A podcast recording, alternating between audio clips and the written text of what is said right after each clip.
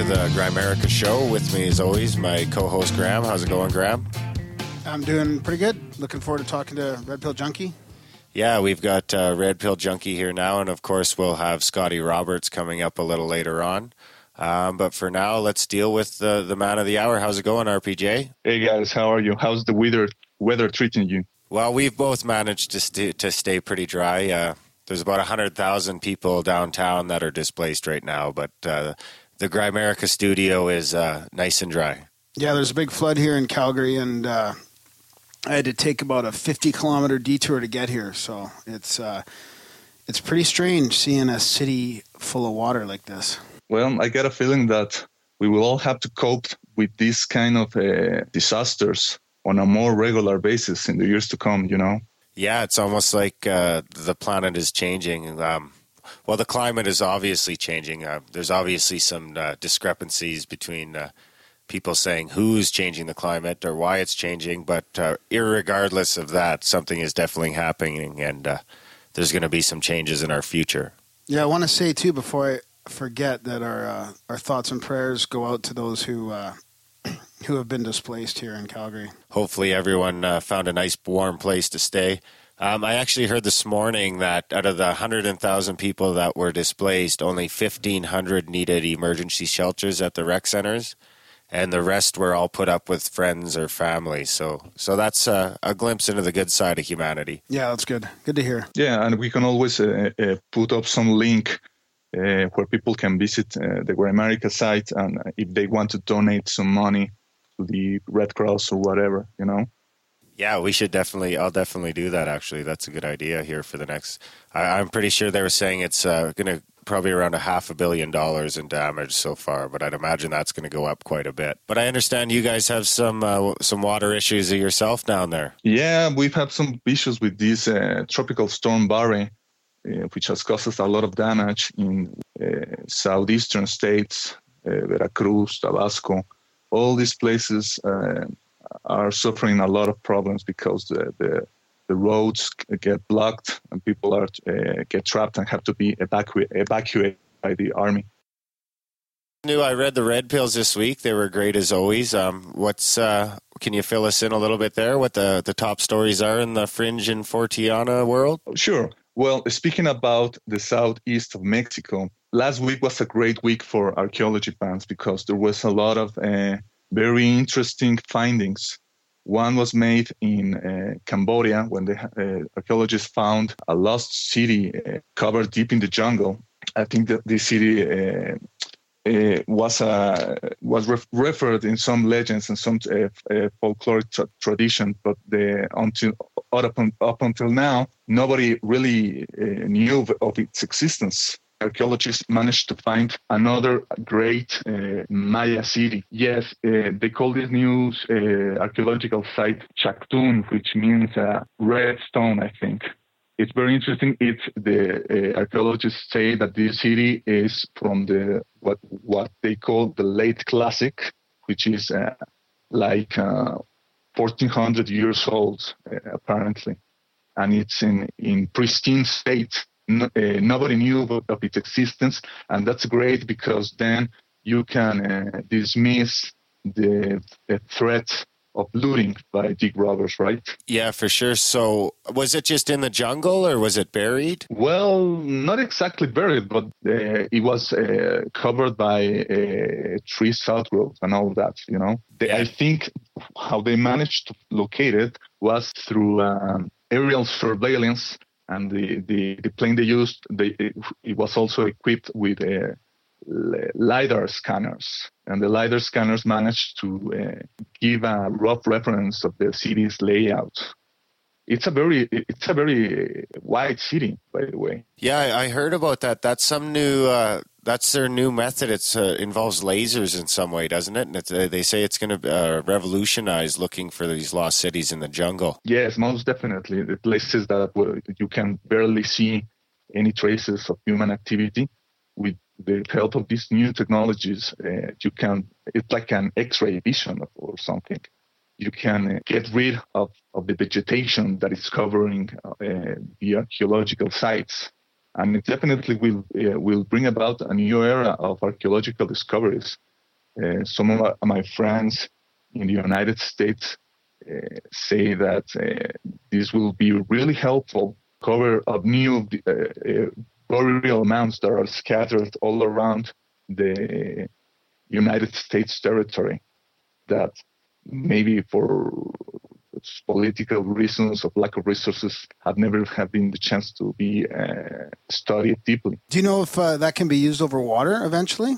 Like to maybe go over the uh, areas where supposed, uh, you know, Atlantis and all these other underground underwater cities are? You know, that's a good question. I really, I'm not sure, but I kind of doubt, doubt it because, uh, after all, uh, laser is a, is, a, is a, form of coherent light, and uh, water is, is, scatters light, right? So maybe with uh, under, underwater uh, constructions, underwater archaeological remains, we will have to make use of uh, other types of technology like sonar, sonar yeah. scanners. But we can still find fucking El Dorado. yeah, definitely. Yeah, well, I think that uh, a month ago, archaeologists had said that they had discovered a city called uh, the White City, La Ciudad Blanca. I think it was in Bolivia or Colombia. I'm not sure right now. But it's a very interesting, a very exciting uh, announcement because this city had been uh, sought out by the Spanish conquistadores uh, 500 years ago, and nobody managed to find it. So it's kind of a, a legendary place. In other news, uh, it was also a very interesting, exciting uh, day for Mars fans. There was uh, an article published on the, Guard, on the Guardian that told about the, that scientists have finally found evidence that Mars' atmosphere had once uh, been filled with oxygen. A billion years before Earth managed to have oxygen in its atmosphere. Yeah, so that totally lends to the fact that uh, that's that to me that to me that's a huge supporter of the panspermia theory. Definitely, most definitely, it's uh, another uh, important uh, discovery hinting to the to the fact that Mars once had an habitable uh, environment and was uh, most more than likely contained life. But you know, this scientists are still trying to be conservative about it. They are not uh, really sure if Mars uh, was the product of biological activity as, as it was here on Earth in, in, in the history of our planet. Uh, the oxygen we now breathe was uh, produced by the algae on the oceans. And even it's interesting to note that in uh, I don't remember like uh, 500 million years ago, or maybe even before, uh, when the algae started to produce oxygen. Oxygen is re- really a very corrosive gas. So it, it, was like if the atmosphere was started to fill in with poison, and and so it provoked a huge die die out of the very primitive uh, uh multicellular uh, organisms that are that were starting to develop on develop on our planet. But eventually, uh, life managed to adapt to the to the presence of oxygens, and now uh, we humans and uh, most of the animal animals and plant life uh, existing in our planet depend on oxygen. Yeah, now we'll end up uh, once we finish fucking up the Earth, we'll just head right back to Mars, and it's just like a vicious fucking cycle. Oh, great! Now Darren's going to exactly. his Mars One kick here. No, I'm good with Mars One. We uh, we uh, yeah. I'm going to lay off Mars One for a while. I emailed him again for an interview, but I, I got no reply. He has done a few interviews though. There's a few out there on YouTube you can find. I'm in the middle of my application process right now. Really? Have you uh, produced your video yet? I'm no, I'm working on it. I'm just doing the written application. I've paid my forty dollars, and I'm getting ready to do the video. I'll t- I'll shoot I'll shoot the video if you need. So what's uh that was uh what do you think about that uh the uh, Chinese farmer going to jail there? Farmer, the one who faked the rubber alien?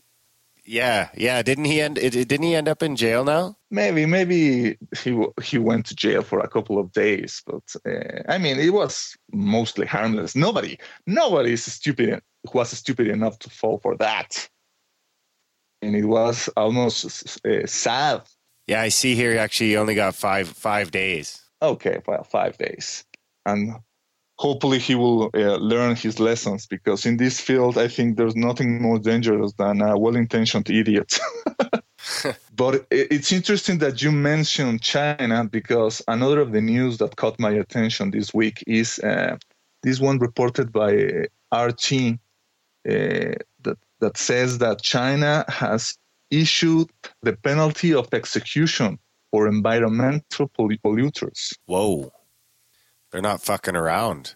yeah how about that? You know we have reached they have reached that point and they have to threaten people with death the death penalty uh, if they if they pollute their their environment. Yeah, well, I guess that's a huge problem over there. yeah surely. I mean here in mexico we have our own problems uh, with the environment. In, in mexico uh, but, uh, just today i had to uh, uh, take my car to be what we call ver- verified.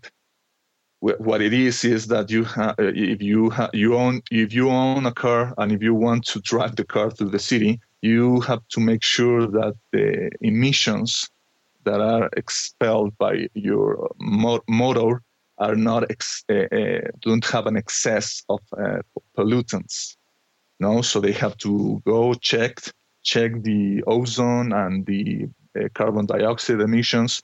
And if the, the emissions are within the, the, the, the limits then they give you your seal and you are free to, to use your car. And if they don't then you have to go take your car to the shop and get take it to a tune-up or whatever and then uh, so so you uh, so you have uh, the, the freedom to use your own car the, on the streets of the city. It was a measure that that was issued about 20 years ago because of the amount of the uh, what we call uh, IMECAS, the, the, the, the level of carbon dioxide on the atmosphere that was reaching uh, very dangerous levels. And because of that, uh, the order was issued that cars, uh, private cars, will have to be uh, not used one day of the week, what we call hoy no circula. It's an, a measure that I'm sure our, our American friends will find will find, I don't know, totalitarian. Yeah, we do that uh, in Canada, in some parts of Canada too. I know in BC, British Columbia, there's a an air care required every two years, um, but people have kind of figured out ways to to get through it a little easier, like running your car hard for 20 minutes before you go in, that type of thing. And apparently, it uh, almost guarantees you're going to pass. Yeah, what happened here in Mexico is that people who c- could afford it uh, bought a second car to use when your main car uh, had to stay home. So in uh, in the end, the measure uh, aggravated to, go around the law. You know. Yeah, I don't think in Canada we've ever had a day of the week you can drive. So is that like a certain day, or is it just like uh, everyone has a different day, or you pick your own day? Yeah, everyone has a different uh, uh, day depending of the number uh, at the end of your license plate. You know, if you are nine, you then you have to stay home on Friday. If you are uh, if your your number is eight, then you have to stay home uh, Thursday, right? What number have you got? Uh, zero. But my car is uh, is not is not uh, ten years old yet, so that means that I can uh, use it uh, every day of the week. That's that's the other thing that they that they agree that newer cars were exempt of this program, even though recently there's been talk that they are discussing that maybe in the future even the newer cars will have to stick to the program and, and and not be used one day of the week, which will be I don't know. I think it won't solve the problem. It will make it even worse. Yeah, yeah. I guess they've got good intentions, but I don't see that working. It's got to be done uh, different than that, I suppose. They just really need to go, go over. It's just a matter of time till we go over to fully electric, I think, anyway. Yeah, I think so too. Uh, and the problem is that uh, even the private cars who have tuned up motors staying home, all the buses and trucks who are spewing huge amounts of of, uh, of smog, they are uh, free to to uh, to drive all day. So that's that's really unfair for the middle class tax-paying uh, uh, working man who needs to find a way to, to go to his work or or, or take uh, his kids his or her kids to school where um, meanwhile uh, this, the city allows uh, protesters to block the, the streets and cause huge uh, traffic jams, which eventually obvi- obviously will create a huge amounts of pollution. It's, I mean, it's it's really it's more of a political problem than than uh, an environmental one. Yeah, uh, well, we've got major traffic problems here in uh, Calgary right now, but I mean, I've seen a, a, few of the pictures you've sent me. We've got nothing compared to some of the traffic that's roaming around in that city. Yeah, I mean, you you really don't know what a traffic jam is until you leave it here in Mexico City. Believe me. Is that the worst in the world? I I heard there was a place in Sweden that was uh, maybe a little worse, but I'm pretty sure Mexico City is one of the the worst places. I'm sure that Mexico City is at the top five. Uh, I mean, I, I've read about some problems in Russia. I think a traffic jam that lasted like five days. but here in Mexico, uh, you are guaranteed to have uh, traffic jams uh, every day of the week. The only time you don't have uh, traffic traffic is uh, during the holidays when when most of the people are out, out of the city. Yeah. So, what's your average commute like then? Recently, our we changed our, our office uh, to a place that's closer to my home. So now my average uh, commute time is like mm, 40 minutes, which is which is a really uh, a huge a huge improvement improvement over what I used to uh, uh, endure for the past 10 years. How long do you take in the morning, Graham? Must take you a while right now. Yeah, mine's about 35 minutes, maybe. Depends on trains and traffic and stuff. But yeah, usually uh, 30 to 40 minutes. Gives me enough time to listen to the latest podcast. Yeah, that's the one good thing about traffic, I guess. It used to be a lot worse. Yeah, you know, now with the podcast, sometimes I, sometimes you wish to to extend your commute so you can finish the last podcast. Yeah. So, are you getting ready for another uh, Red Pills of the Week uh, here? No, no. Tomorrow. Have anything? Uh, can you have any sneak peeks? Yes. Um, I mean, I think that the the the, the most important uh, news of the week was the end of what is called the British UFO files. The the, British government uh, finally released the last batch of its official uh, UFO files to the public, ending uh, a 50 year uh, uh, span of time when they were interested in officially st- study and investigate UFO reports. Uh, but as you pro- may probably know, the what they call the weird desk of the UFO files desk was closed in 2009.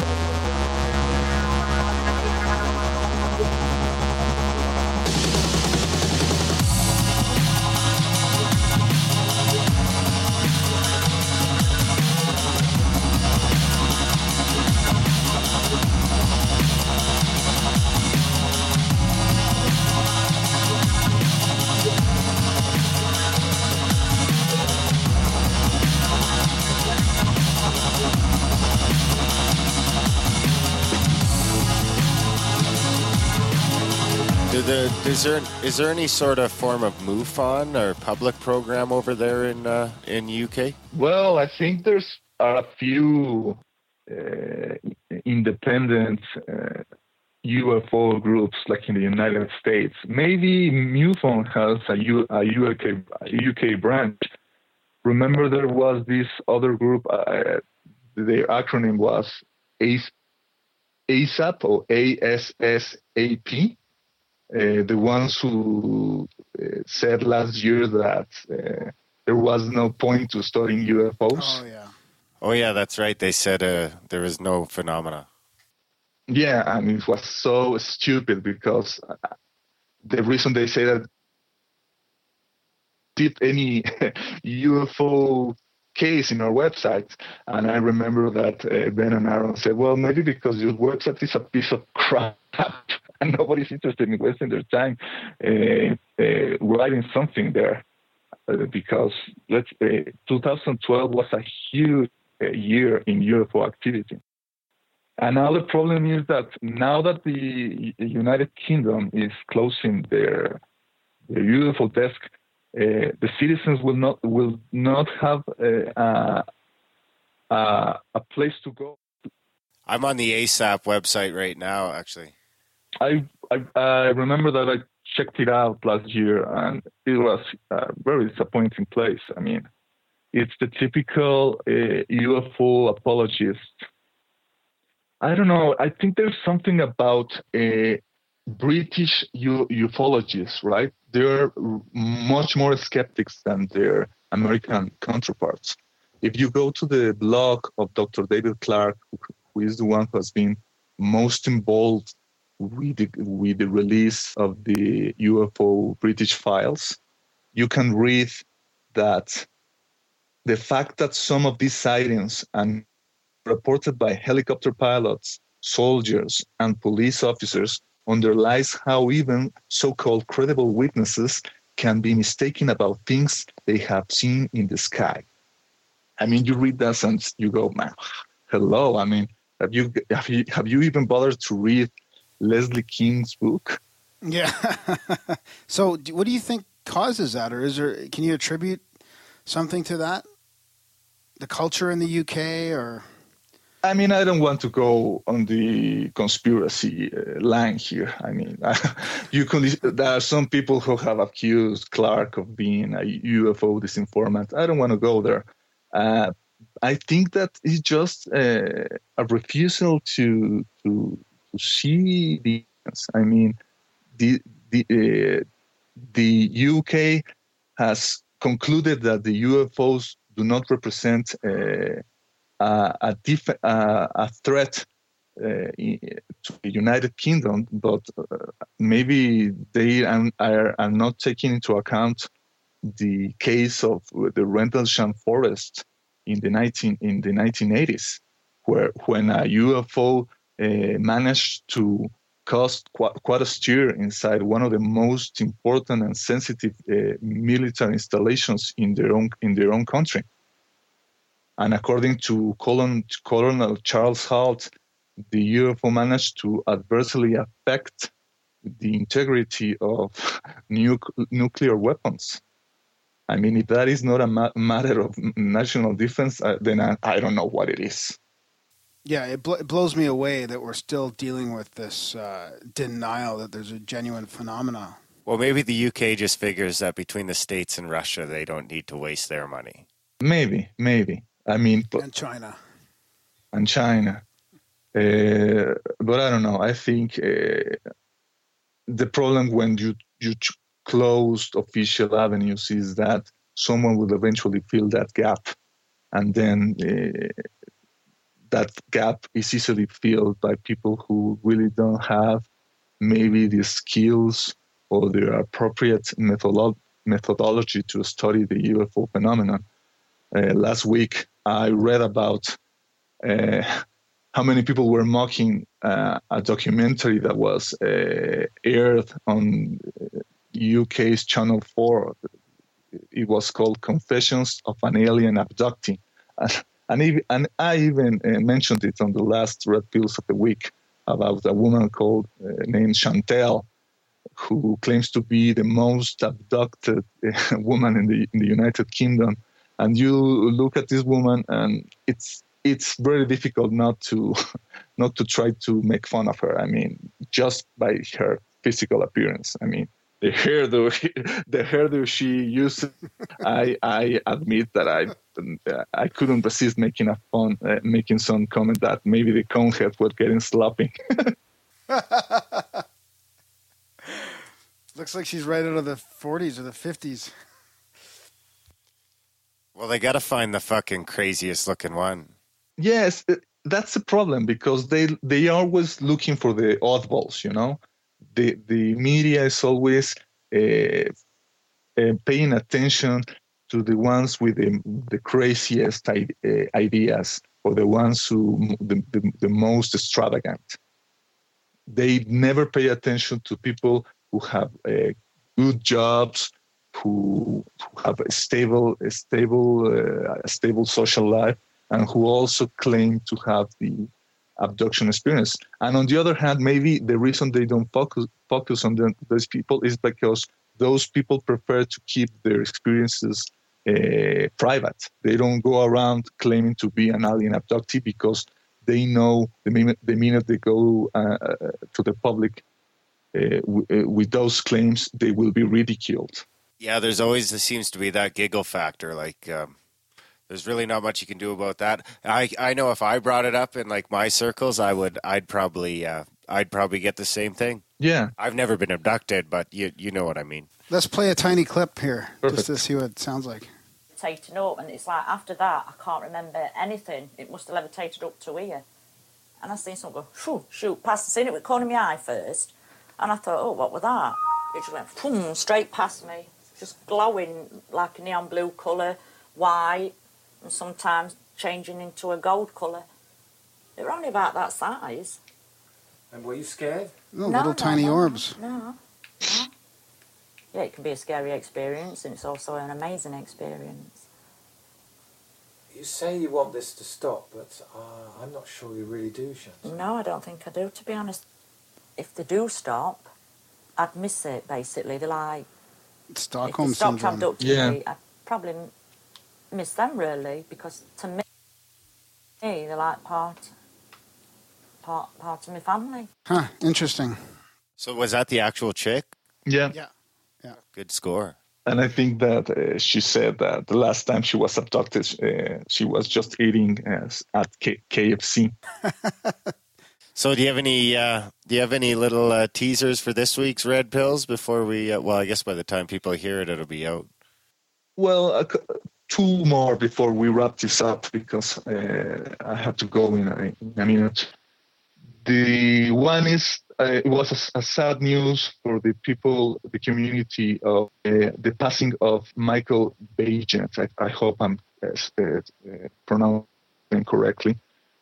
He was important because uh, he wrote this very influential book, Holy, Holy Blood and Holy Grail, which eventually uh, influenced uh, Dan Brown uh, and and to the in the writing of the famous Da Vinci Code.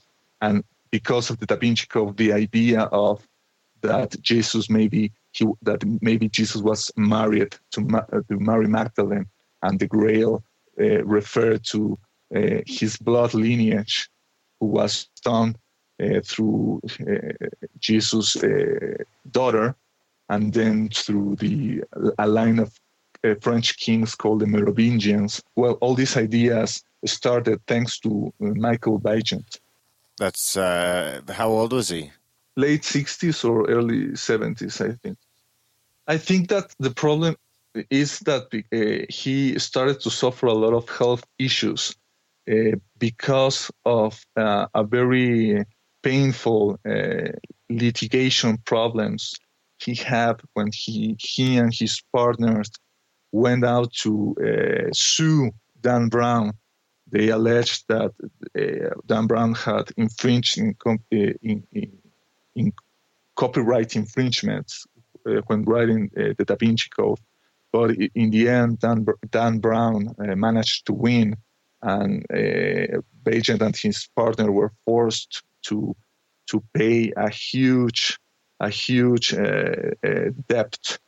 They were forced to pay uh, the the publishing companies of Dan Brown. I, I think it's about the, the, the, the legal fees, which amounted to, I don't know, a lot of money. And after that, uh, Michael Baigent started to suffer uh, a lot of health issues.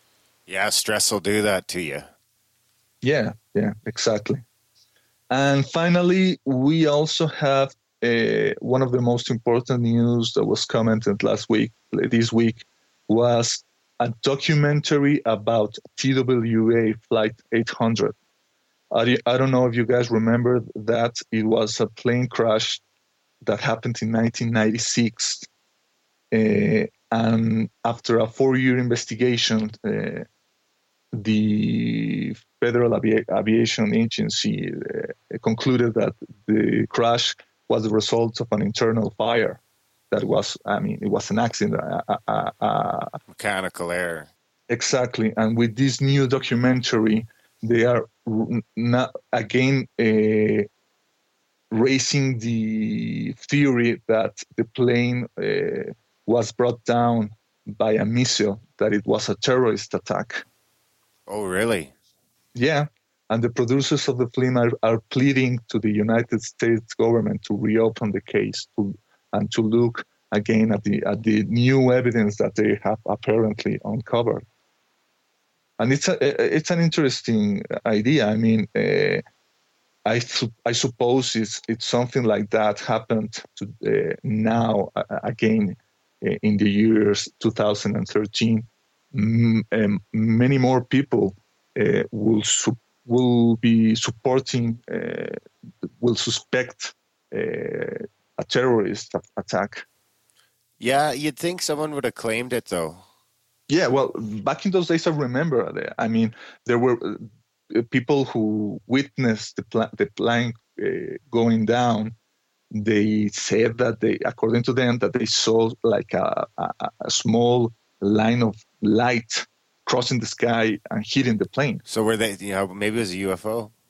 No, I not not that I know of, and maybe in those days some some ufologists might have uh, uh, might have wondered if it, wa- it was uh, the result of a UFO, but I don't think that idea caught. You know, I think that uh, the two leading hypotheses is it was either a malfunction or it was a, a, a terrorist attack. Well, when's the documentary supposed to come out? Is it out already? I think it's out already. What did you say it was called again? We'll make sure we link to it. I I tried to find the name of the documentary and I couldn't and I couldn't find it.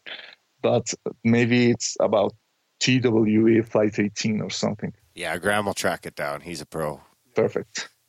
Well, that's all I have for uh, for this week, guys. Okay, RPJ. Well, thanks a lot for coming on, and uh, we'll probably see you next month. Perfect. And I, Yeah, thanks a lot, I thank you guys and see you around. And uh, goodbye to all people listening.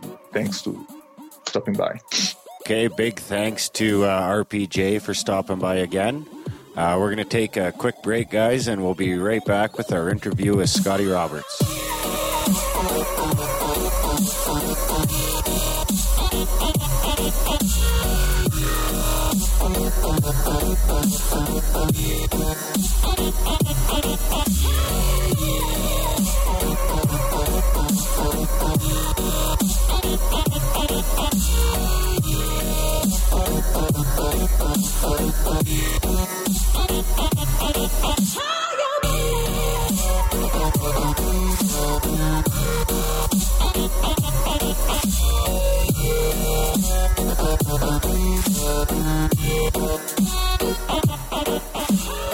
Okay, guys, welcome back to uh, the Grimerica show. And as promised, we're going to be talking with uh, Scotty Roberts tonight. First, uh, with me as always is Graham. How's it going tonight, Graham? Hey, I'm doing really good. I'm feeling better. Had my uh, yoga last night that I've been missing, so uh, I'm feeling feeling pretty good. So so tonight we have uh, Scotty Roberts here, who's the uh, founder publisher of uh, Intrepid Mag. He's also the organizer or co-organizer of Paradigm Symposium. That's coming up uh, in October 2013, and also he's uh, he's been the author of uh, at least two books there: the Rise and Fall of the Nephilim and the secret history of the reptilians. And we're going to be talking about his another book, his new book coming out. Exodus, I think it's called, eh? No, it's called the Exodus Reality, I believe. Oh, well, uh, we'll let uh, Scotty will tell us all about it. I'm sure. How's it going tonight, Scotty? Excellent, guys. Thanks for having me on. Yeah, we're glad to have you. We're glad you glad you could come through for us. So, um, I don't know where to where to start. Really, I suppose let's start uh, maybe with uh, your work with Intrepid Magazine. Sure. Uh, well, uh, I, I, can take it back a step from that. Um, I uh, worked as the editor in chief for uh, TAPS Paramag, which is the Ghost Hunters from Sci-Fi, their official magazine.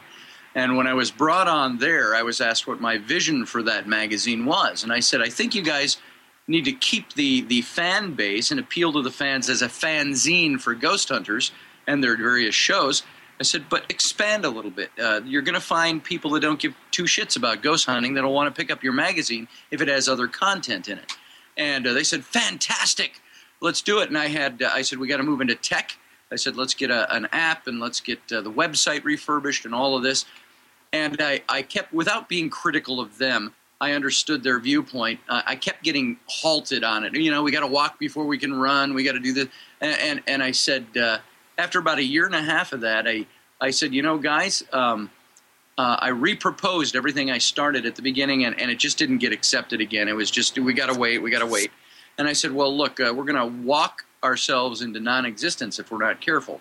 Um, and uh, so there were other uh, things that we disagreed on, and we had some disputes over some things, but we parted as friends and left it that way. And the, the very next day, uh, which was December 29th of 2010, I founded Intrepid Magazine and I said, uh, now I am going to do a magazine that um, does basically what I want and what I like. And, and, and, people ask me, what's Intrepid all about? I say, it's the stuff I like. And uh, that's what we do. We do politics, we do science, we do fringe science, uh, we do uh, metaphysics, uh, ufology, ancient aliens or paleo contact. Uh, we do history, archaeology, psychology at times. Um, and sometimes we delve into even the paranormal. I try to avoid the paranormal a bit uh, uh, per se, but they do overlap uh, nowadays. Where they did, they used to be concentric circles that would never touch each other, uh, repelled each other. As a matter of fact, now they're crossing over in many areas. So that makes it very easy for me and my writers.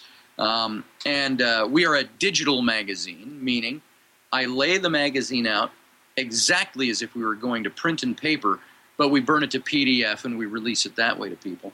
Uh, we're working up to uh, to to get to a print magazine where everybody says because the technology is so high that uh, print is dead. And you know what? I, I don't believe that for a minute. I have so many people that say, "Well, I'll order your magazine as soon as you uh, come out in print."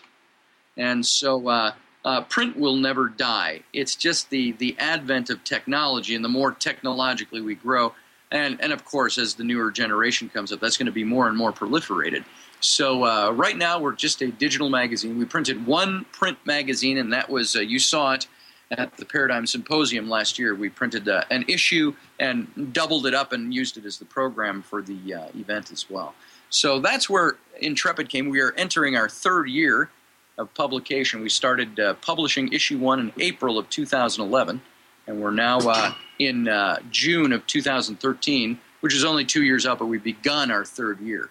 So uh, Micah Hanks, as you all know, uh, works with me on the magazine, and uh, he is uh, he is my technical advisor. He is my editor in chief, and he supplies fantastic articles for me and himself, and he's an asset to what we do. Yeah, Grimerica actually has a copy of your your your print Intrepid magazine. We've actually got it autographed by I think every everybody in the lineup. Oh, fantastic! We had quite a lineup at Paradigm Symposium last year. We had Erich von Däniken, who wrote Chariots of the Gods 40 years ago, and 32, 33 now books since then. Uh, we had the, the whole cast of Ancient Aliens, uh, Giorgio Tsoukalos, Philip Coppens, and very sad to say, the late Philip Coppens. Uh, we have uh, we had uh, uh, Bill Burns was supposed to be there, and, and, a week before the event, he had to cancel. He had some commitments he could not get out of, and uh, so he couldn't make it. But we had George Noory from Coast to Coast Radio, Ian Punnett, who did the weekend Coast to Coast and does a a daily show up here in the Minneapolis, St. Paul area. and uh, and a bunch of authors that you all know. And uh, it was, in my estimation, I, I had said to Micah ahead of time. I said, even if we don't break even on this event, if I will consider it a success if people, as they're walking out the door on Sunday afternoon, say, "That was amazing! I can't wait till next year." Yeah, and, it was, and it was. That's exactly what happened. And you, you and Micah did such a great job hosting it. You know, just uh, doing the and keeping everything on schedule, and the way you guys would uh, introduce all the people and do your little show there, your little stand-up show. I mean, Yeah. and, and you guys were so approachable. I had a really, really good time just meeting everybody and, and talking to everybody, uh, all these open-minded people. So we're Well- we're really looking forward to uh, the Well, next one. Micah, Micah and I said last year we had talked originally about do we need to script anything for this, and and I said, uh, and we both agreed, no, we don't need to script this. We need to just go up and be ourselves, and our job is to keep the energy high, keep people happy, uh, be excited to be there, and so that's what we did. Between every speaker, we we just got on the mics and walked up and said, uh, "Let's stay excited." And uh, I got to tell you. Um, my adrenaline dropped to below zero the, the moment that event ended. And I said, See you next year, folks. I turned off the mic and I just went, and, and I was gone because I was running on high octane all weekend. And so it was a, a fantastic event, even for us. And, and uh, I, I will say, uh, we, we have we garnered mild criticism every now and then because uh, of the price of our tickets. We run from 250 on the low side to 450 on the high side for the packages. And people say, you know, boy, that's an awful lot. Or uh, somebody said, wow, another uh, another event for the rich. And I said, you know, um, and I said publicly to people, I said these things cost a hell of a lot of money to put on. I would say, and I got no problem releasing this. We probably spent about eighty thousand dollars last year putting that event on and we we didn't take in eighty thousand dollars. So uh, we didn't break even last year, but we measured the success of this by the way that people reacted and said, "We're digging deep in our pockets to, to, to still pay for last year, but let's let's move ahead and do next year." And uh, we've got a fantastic lineup this year, and uh, we've got uh, Scott Walter from uh, uh, H2's uh, America Unearthed. We've got Robert Bauval, Egyptologist. He's been on Ancient Aliens. You've seen him on every Egyptological show, documentary on the TV, I think. Uh, we've got L.A. Marzulli, who wrote the uh, the best-selling uh, Nephilim series and is doing a series of videos on the Watchers. We've got Dr. Robert Schoch, who wrote the book on the water damage on the Sphinx. He's a, uh Boston University professor and a geologist, I think is his official title. And uh, um, we've got a couple of people yet, even only just under four months out, we've still got a couple of people who have expressed interest, and we're waiting for their commitment level, for their commitment to it. Uh, one of them is, uh, if you've heard of him, Shimka Jacobovici. We hope to land him in. Uh, he is uh, he was on History International before became H2, and uh, he had a show called The Naked Archaeologist oh and yeah. and a fantastic show. We've got a couple of other people that are going to be there speaking. That'll be surprise. Uh, we've got Dr. John DeSalvo, who was kind of a we fit him in last year because he was there at one of the author tables, uh, uh, Inner Traditions. Yeah, he Who was is, uh, Crystal Skulls, eh? Yes, and he's coming as an official speaker this year. And uh, by the way, his publisher, Inner Traditions, is uh, our biggest sponsor this year. So uh, um, uh, we're going to be doing a lot of lot of pumping of uh, Inner Traditions and their authors. We've got a couple of their authors right now. Yeah, you And, can uh, pump uh, inter, inner traditions tires all you want here because uh, we've got a pretty good relationship with uh, them as well. They they've provided us with a, few books and a few interviews and, and the whole nine yards. They're they're they've got absolutely fantastic people over there. Yeah, fantastic. I work with uh, John Hayes and Maria Murray, I think her last name is. I, I would hate for her to hear that I can't remember her last name, but we have a great rapport. So, uh, um, and we've got a ton of, uh, uh, sponsors this year. And, you know, some of them come on financially and help you, some of them come on and help promote you uh, in exchange for sponsorship. And so, uh, um, uh, it's expensive putting these things on, and we make no bones about it. And so, uh, uh, but we want to put on the best event possible. So does that mean you guys even have room to talk yourselves? Are you going to be speaking? And, and Micah? Yes, uh, uh, Micah will be speaking. Um, I we both spoke last year, yeah. And uh, I will be speaking with Dr. Ward on our Oh. book, The Exodus Reality, this year. And uh, that will be a lot of fun. Are you going to have a scarf uh, donned for that? I will probably have a scarf. Now, uh, um, I hope John isn't listening to this. I've got a special present for him. I want to. Uh, I hope to give him before the event. He doesn't know about it, so uh, I can't say just in case he listens. so, well, hopefully he will. Yeah, I, Yes. can't, I can't wait to see uh, Dr. Ward again. He was uh, it's just fantastic chats we had with him over over cigarettes. Oh, he's he's an amazing man, and I got to tell you, um, uh, I, I'm a guy, and I have no problem saying this. I love John Ward dearly. He is a he is a, a dear friend. Uh, I rank him up there with Micah. These are two men in my life that I say I love these people uh, with all my heart, and I love them dearly.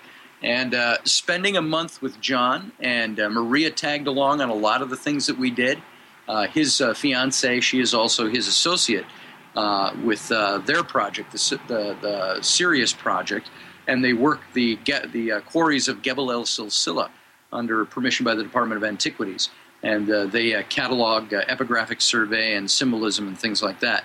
And uh, uh, but we uh, spending a month with him, just going from place to place to place to place was amazing, and his connections got us into places that people don't get to go. Of course, we saw the touristy things, and we got into things that most people can pay to get in at the at the gate and see a temple or something.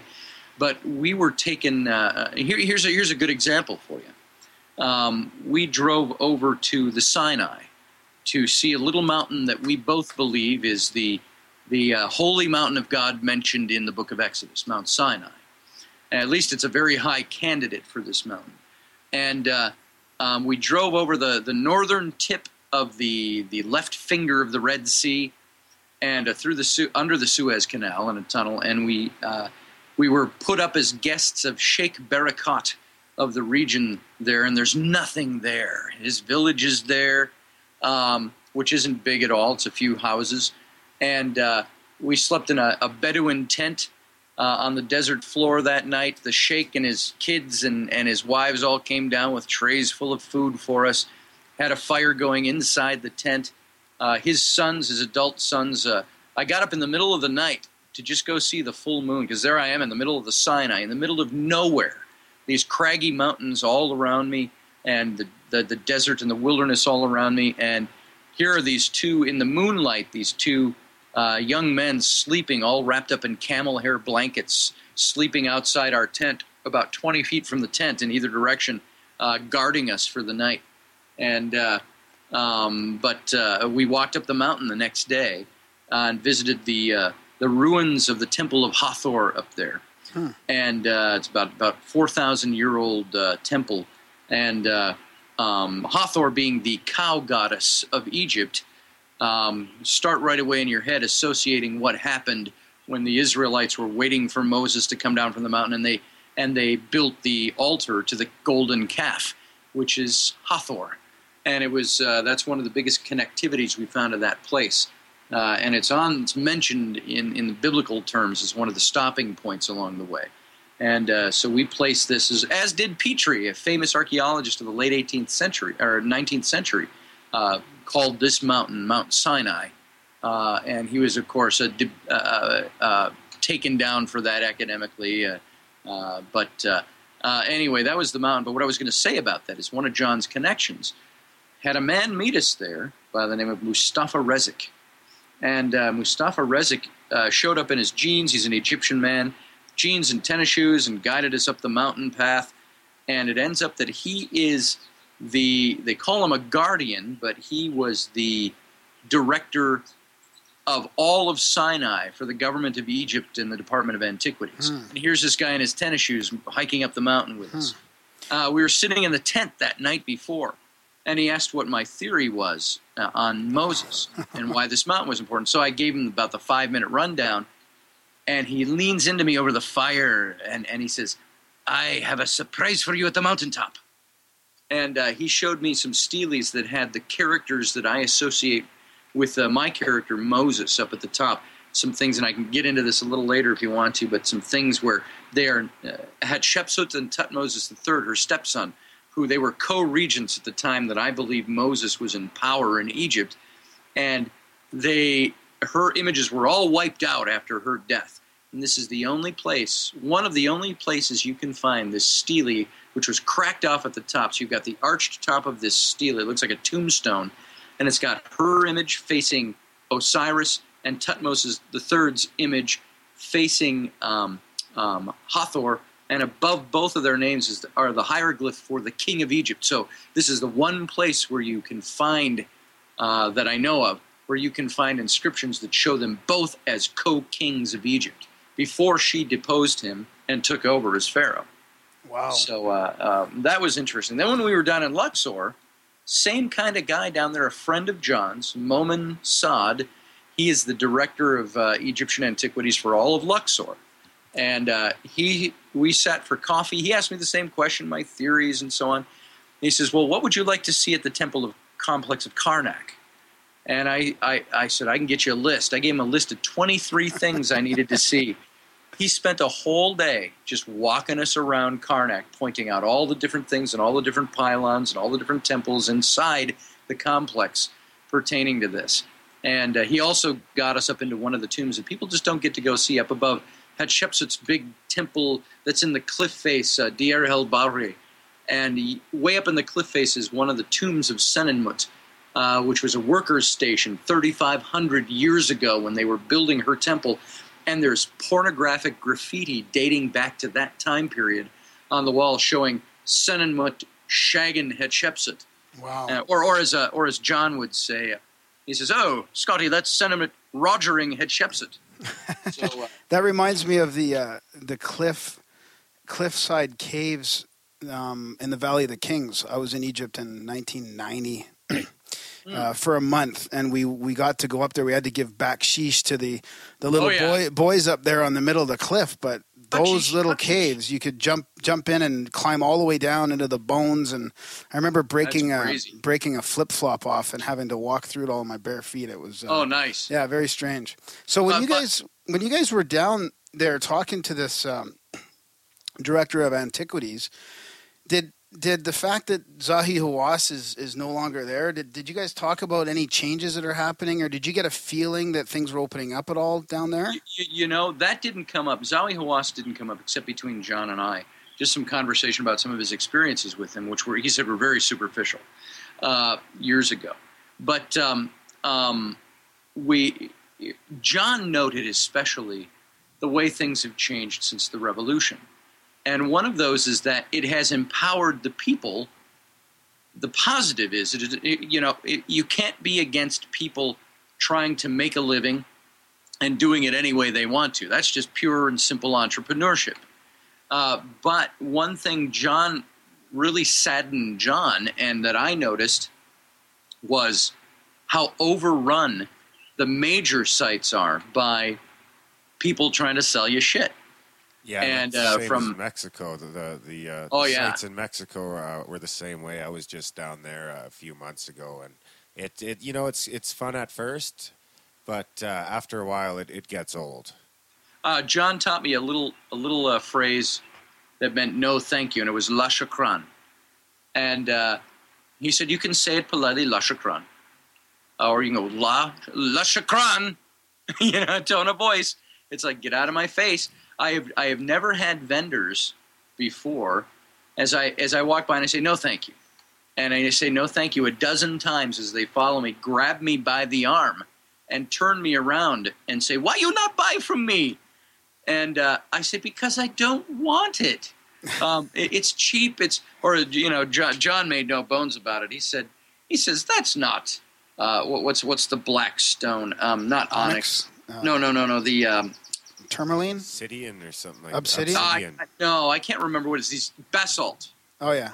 Basalt statues. They're trying to sell you basalt statues, and John would pick it up and he'd say, "That's light as a feather." He says, That's "That's, coal." resin. That's resin."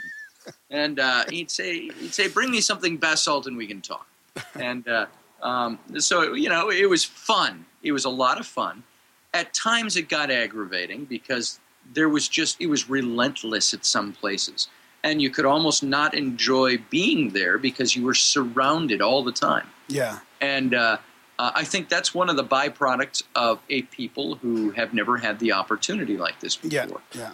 Did and you so, go ahead. did you make it all the way down to Aswan? We did And- not. and we were going to. We were going to, and we only got as far as Silsila, which I think is about halfway between Luxor and Aswan, and that's the site where uh, John and Maria do their excavation. Mm-hmm. Oh, right, right. the quarries down there. And we were actually on the west bank of the quarries. We were going through cliff face, people would call them tombs. They're open. Uh, you can find some brilliant color left in some of these. Um, and they're, they're, but we have to crawl along these cliff faces, and it's not really all that high. But if you fall off of one of those cliff faces and fall, oh, three meters to the ground uh, on, a, on a rock or into the Nile, uh, it's going to hurt. So uh, we weren't all that high. It's not like we were aerial, you know, uh, but uh, we're crawling along these cliff faces, sometimes bent over a little backwards, hugging the wall, and uh, getting into some of these spiases, these little uh, shrines. And we found the shrine of Senenmut, uh, the shrine of Hatshepsut. Uh, John found the shrine of Amenhotep III and Amenhotep, son of Hapu. By the way, John and I in this book, we present two different views of Moses and who the people were around him, separated by about 80 years, two generations in the pharaonic line. He places his under Amenhotep III. I place mine under under Amenhotep II, the grand the grandfather of uh, Amenhotep III. And uh, so we, uh, um, well, while we differed on that, uh, we wrote our book, and we have a. When we talk about it, we have a nice little repartee that goes back and forth. Uh, John will say, uh, he says, "Oh, Scotty," he says, "your theory is amazing. Says, just too bad it's so full of holes." and uh, and I would re- retort with, "Well, what do you know? You just dig in the sand. I read books." And uh, so, um, but uh, you know, we've come closer and closer to each other's theories. Meaning, we are pretty set on our theories, but we we see the value and the efficacy, and and frankly, we both see the the the points of history that could make either one of these be an accurate one. But we both hold to our certain viewpoints for certain reasons. And uh, but when it comes to like uh, you know Serabit el Khadim and the Mountain of God, you know we're we're pretty much right on the same page there. Is that the same mountain that's uh, directly opposite of Roswell? No, no, uh, that would be in in uh, in my book, uh, The Rise and Fall of the Nephilim. Um, I wrote about how the Book of Enoch, while, while the Book of Genesis only mentions four verses about the Nephilim and hardly any mention at all. There's not even they don't cast judgment pro or con. It's just a mention, and it's a prelude to the flood of Noah story. If you go to the book of Enoch, which has 11 chapters or more dedicated to the Watchers and the Nephilim, um, he talks about how they they came down to the slopes of Mount Armon, which is current day Mount Hermon, and it's in the north of what used to be the north of Israel. Now that's that's of course this mountain straddles uh, Syria and Lebanon, a very highly politicized area, the Golan Heights. Yeah. And uh, uh, but this mountain lies on the 33rd parallel north of the equator, and if you trace the 33rd parallel all around to the very opposite spot on the other side of the planet, you end up very close to the the site, the crash site of Roswell, New Mexico. And of course, uh, Bill Burns uh, was the one who told me, and I quoted him in the book as saying he believed this is some kind of way line or ley line, even uh, that connects the, how the Earth is covered with this grid of all these connectivities between all these temple sites and important sites of antiquity and theoretical sites connected with uh, the ancient alien uh, hypothesis, things like that. And so, uh, uh, yeah, that's that mountain. Um, it talks about how 200 prefects from heaven came down and settled on the slopes of Mount Hermon and made a pact to go into human women and inter- intermingle with them and breed with them. Uh, and, and actually, it's painted sometimes in a very negative light, but the way it talks about it in that passage, it says, it says they fell in love with them. They chose though, whomever they chose. Uh, they chose these people. They cohabited with them. And they brought to them the forbidden knowledge of God and they taught them things. That doesn't sound like a hostile takeover, um, but uh, this is the way that the, the mythology works there. And uh, I've got to say, for the record, where uh, the, the Nephilim are not the ones who descended; they're the offspring of those who did. And in the biblical passage, it refers to the, the, the beings who came down as the, the sons of God, came down and intermingled with the daughters of men and had children by them. And uh, the sons of God in the Hebrew is the B'nai Ha-Elohim. And this is the sons of the Elohim, or those who are of the God of many gods, as Elohim is, is, is defined. And by the way, the word Elohim is the name for God used almost 3,000 times in the Old Testament, and it means literally God of or God among many gods. Hmm. And uh, um, El being the name of God in the Hebrew or the Canaanite language, and Him being the plural suffix in Hebrew tacked onto a word to denote plurality. Uh, just like Nephilim, the word is Nephal. And you put Ib, the Him on the end, it's Nephalhim, those who came down, those who left their first estate and came to another, and, and so on. And uh, so I find it very interesting that the beings who came down, and by the way, uh, uh, um, um, Enoch refers to them as the Watchers. They're also referred as the, uh, to as the Watchers in the book of Daniel. Nebuchadnezzar the king, uh, the Watchers appeared to him. Um, these Watchers are not angels. People for many centuries had interpreted this as angels. The problem with that, these beings who came down, they're not angels because the word angel never appears in the text anywhere. And that is the word melach, or for plural, melachi, and, uh, or melachim. And uh, these, uh, it's never used. They are called Bene Ha-Elohim. And uh, these are the sons of the Elohim. And if you go to, in, in a Bible, pick up a Bible and go to Psalm 82. And in the English, replace the word God and gods with the actual word in the Hebrew, which is Elohim. And it reads this way it says, And Elohim stood in the midst of the Elohim, the singular and the plural. And he, singular, said to them, plural, You are all Elohim, the bright shining princes of heaven. And then he goes to pass judgment on them for something which is unnamed in the text. Now, you look back at then just before the flood story, the Bene Ha Elohim descend to the earth and mingle with the daughters of Adam. There is a stark contrast there the, the sons of the Elohim and the Adam, the humans.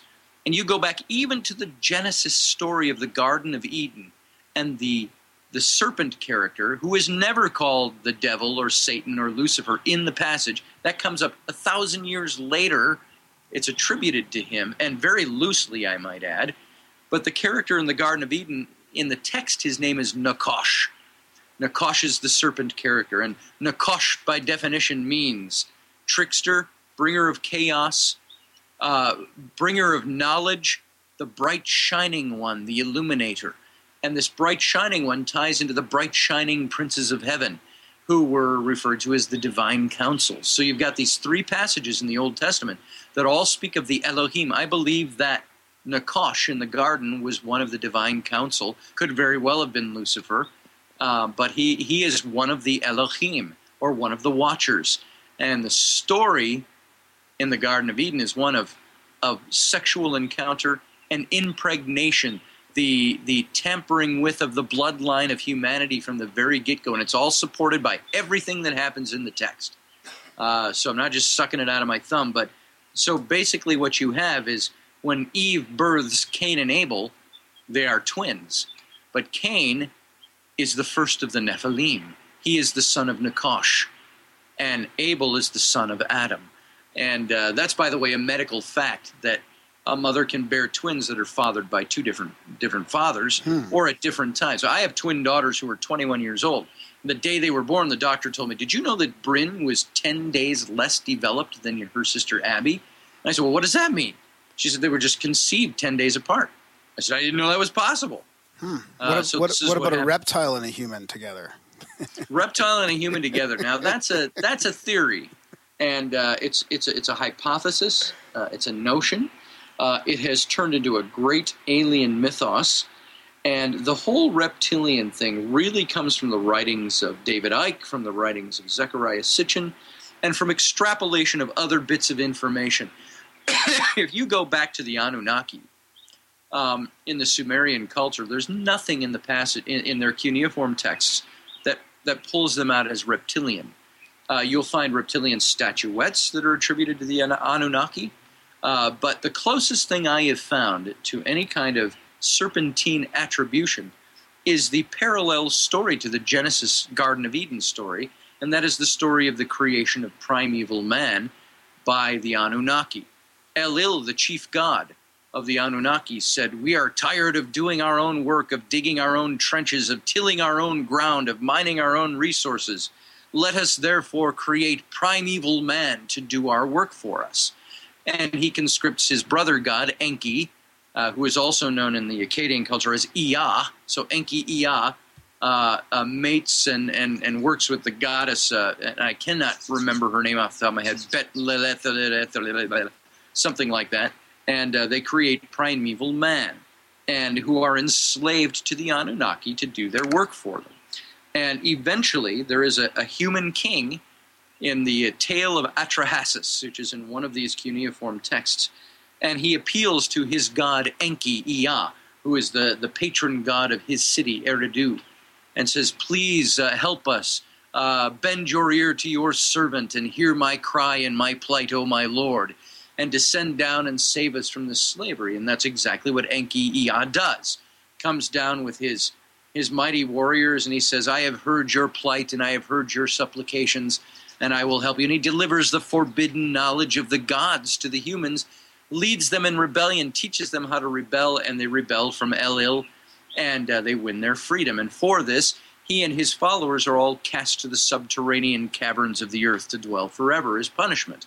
Now, he, Enki Ea, at the time, dwelt in the great Abzu, the underground, the underworld sea, and he would come to the surface outside the city of Eridu into the backwaters of the Euphrates River, and he would ride his boat with his boatsmen, uh, oaring the way through, and he loved the place. And it was known as the Serpent's Marsh or the Serpent's Den because, uh, for obvious reasons, you go there today; it's still filled with serpents, water serpents, hmm. and uh, it was it became known as as the Serpent's Den.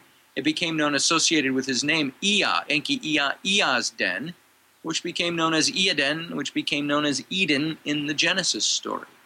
And if you start comparing these two accounts, uh, the 1500 year gap between the writing of them, you will find that whoever wrote the book of Genesis, and I believe it was Moses, and I believe he wrote it in between 1440 and 1400 BC, so about 1500 years earlier, he borrowed these stories from the Sumerian culture. Hmm. Look at the similarities. Over that 1500 years, during the migration of mankind from the Fertile Crescent down into the Canaanite region, they brought their religions with them. Elil, the chief god of the of the Anunnaki, became El of the Canaanites, and and Elohim, El Shaddai, El Elyon of the of the Hebrews, of the Israelites. Enki, Ea, during this same migration of religion and thought, became known as Ea, became Yahweh of the Canaanite culture, and Yahweh, Jehovah, is what that word means of the of the Israelites. And uh, the stories where ancient man was was set to dig canals, mine resources, and till the ground for the Anunnaki. In the Genesis Garden of Eden story, it says God created man and woman and placed them in the garden to till the ground and keep it for him. And then you have, of course, Enki coming down, rising up out of the serpent's den, giving the forbidden knowledge of the gods, and the humans rebel. In Genesis, it's a little different. You've got the serpent character not coming out of a serpent's den, but the serpent character, Nakosh, one of the Elohim, delivering the knowledge of God to the humans, and the humans, in essence, rebelling against God and not winning their freedom, but winning uh, eternal damnation as a result. And all the passages, the whole passage afterwards, just bear this bears this all out. Um, and I could go on for hours, but that's stories that you get about uh, the reptilian mating with humans. So it's just like a bad game of broken telephone. It, it really is. You know, one thing to keep in mind is that Moses, and I believe he, I know he was a real man. I know he existed in Egyptian history. I know that he uh, uh, he wrote the first five books of the Bible. I, I believe that. There's not proof for it. I believe it. Keep in mind, the first 40 years of his life, he might have been Israelite by birth but he was Egyptian through and through. And when the Bible talks about him fleeing Egypt after murdering an Egyptian taskmaster who he saw uh, a Hebrew slave, it says he, he runs from Egypt because Pharaoh sought to take his life. And he goes to Midian and he marries the daughter of the pagan high priest in Midian. And now he's exposed to not just everything he brings with him from Egypt, all all his religious training, all his military training, all his royal training, and I'm saying this all before providing you information why I think he had all of that. He now is exposed to the Sinaitic religions, to the Hebraic religions, the Canaanite religions, the Syrian religions, or the I'm sorry, the uh, uh, uh, the Sumerian religions, and this is when, if he is indeed 80 years old, when he has his epiphany, his spiritual contact from God for the first time, this is the first time ever he becomes a, a worshiper of Jehovah, is at that burning bush experience. But remember, he was the only one there, the only one who saw it, the only one to write about it. And this is what he used to carry him through his experiences. Nowadays, those people get called crackpots. Well, exactly. That's exactly what it is. Um, I look at some person who says uh, they had some, you know, uh, the Archangel Michael lives in my closet and he comes out every Thursday night and communicates with me. And I'm like, yeah, right. Uh, but, you know, that's a crackpot to me. But who am I to say the Archangel Gabriel doesn't do that? I don't know for sure. Um, I tend to gauge these people by their credibility as a person. Um, I've heard some very incredible stories from very credible people and that then lends credence to what they have to say for me. Yeah. Um, uh, if I have somebody tell me they saw a ghost uh, who who is also uh, you know a weirdo, um, I have a harder time believing that than somebody who is very credentialed or is very credible in other areas of life that has the same experience. That's Yeah. gonna that's gonna be different for me. So you were getting into your, your new book there, really, just by Yes, chance yeah. there with the, the Exodus reality, right? Yes, that's coming out this October. Uh, my co-author with that book was Dr. John Ward, uh, who lives over. He's a British archaeologist over there in Luxor, and we had talked about this for about two years. Uh, he was actually I was writing the Nephilim book, and I was writing that chapter five, and I actually encountered John Ward on Facebook of all places, the Sirius Project. I don't remember where I first saw it, but I connected with him and I said, Would love to talk to you sometime. You're an archaeologist. I want to get your take on some things. And we talked about Moses and the Exodus and found we had these different theories. And, and uh, he acted as a consultant for me on some of the Egyptological stuff in uh, my chapter on Moses, as well as the Ogdoad and a couple of other things in my first book. And uh, we vowed that we would someday write a book on this together. And of course, uh, once uh, Reptilians was done, about this time last year, I finished up Reptilians, and uh, John and I were hot and heavy on this topic. And we approached my publisher, New Page Books, Michael Pye, my editor, and said, uh, uh, I said, John and I would like to write a book. I want you to meet John. You'll meet him at the Paradigm Symposium. And he loved the idea, and we hadn't written up a proposal. And we showed up. Uh, uh, we met uh, Michael at the at the symposium. We talked about it. John just charmed the socks off of Michael, and um, uh, Michael was very intrigued. He says, "Write it up, guys. Send me a proposal." And we sent it to him, and it got approved. Of course, they said this is a little different than the kind of books we write. But John and I said, "Look, we're writing about a biblical mystery, but this is not just a biblical mystery. This is an historical mystery. Uh, it's one of those Earth mysteries uh, um, that has a biblical tie-in, and that's the way we approached it." And uh, I took a more or less biblical point of view, saying I think the Bible has efficacious history, and I think that we can substantiate things. And where you cannot establish, well, let, let me put it this way there is absolutely zero historical proof to prove that Moses ever existed or the Exodus ever took place. However, there is secondary archaeological and historical data that makes the entire case plausible hmm. historically. And this is the basis by which we went, which we went. And when you start looking for the plausibility, you will start finding that there's a hell of a lot of evidence out there that, to, to, that suggests these things actually took place.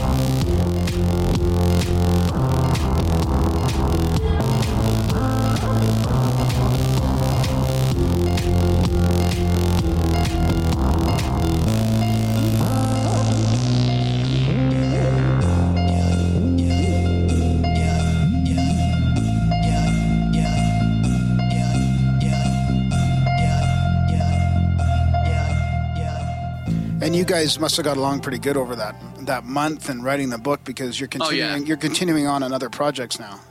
Yes, we are. We're, we're doing some other things. We've got something I can't announce yet because we promised we'd uh, we'd launch this on somebody else's radio show next week.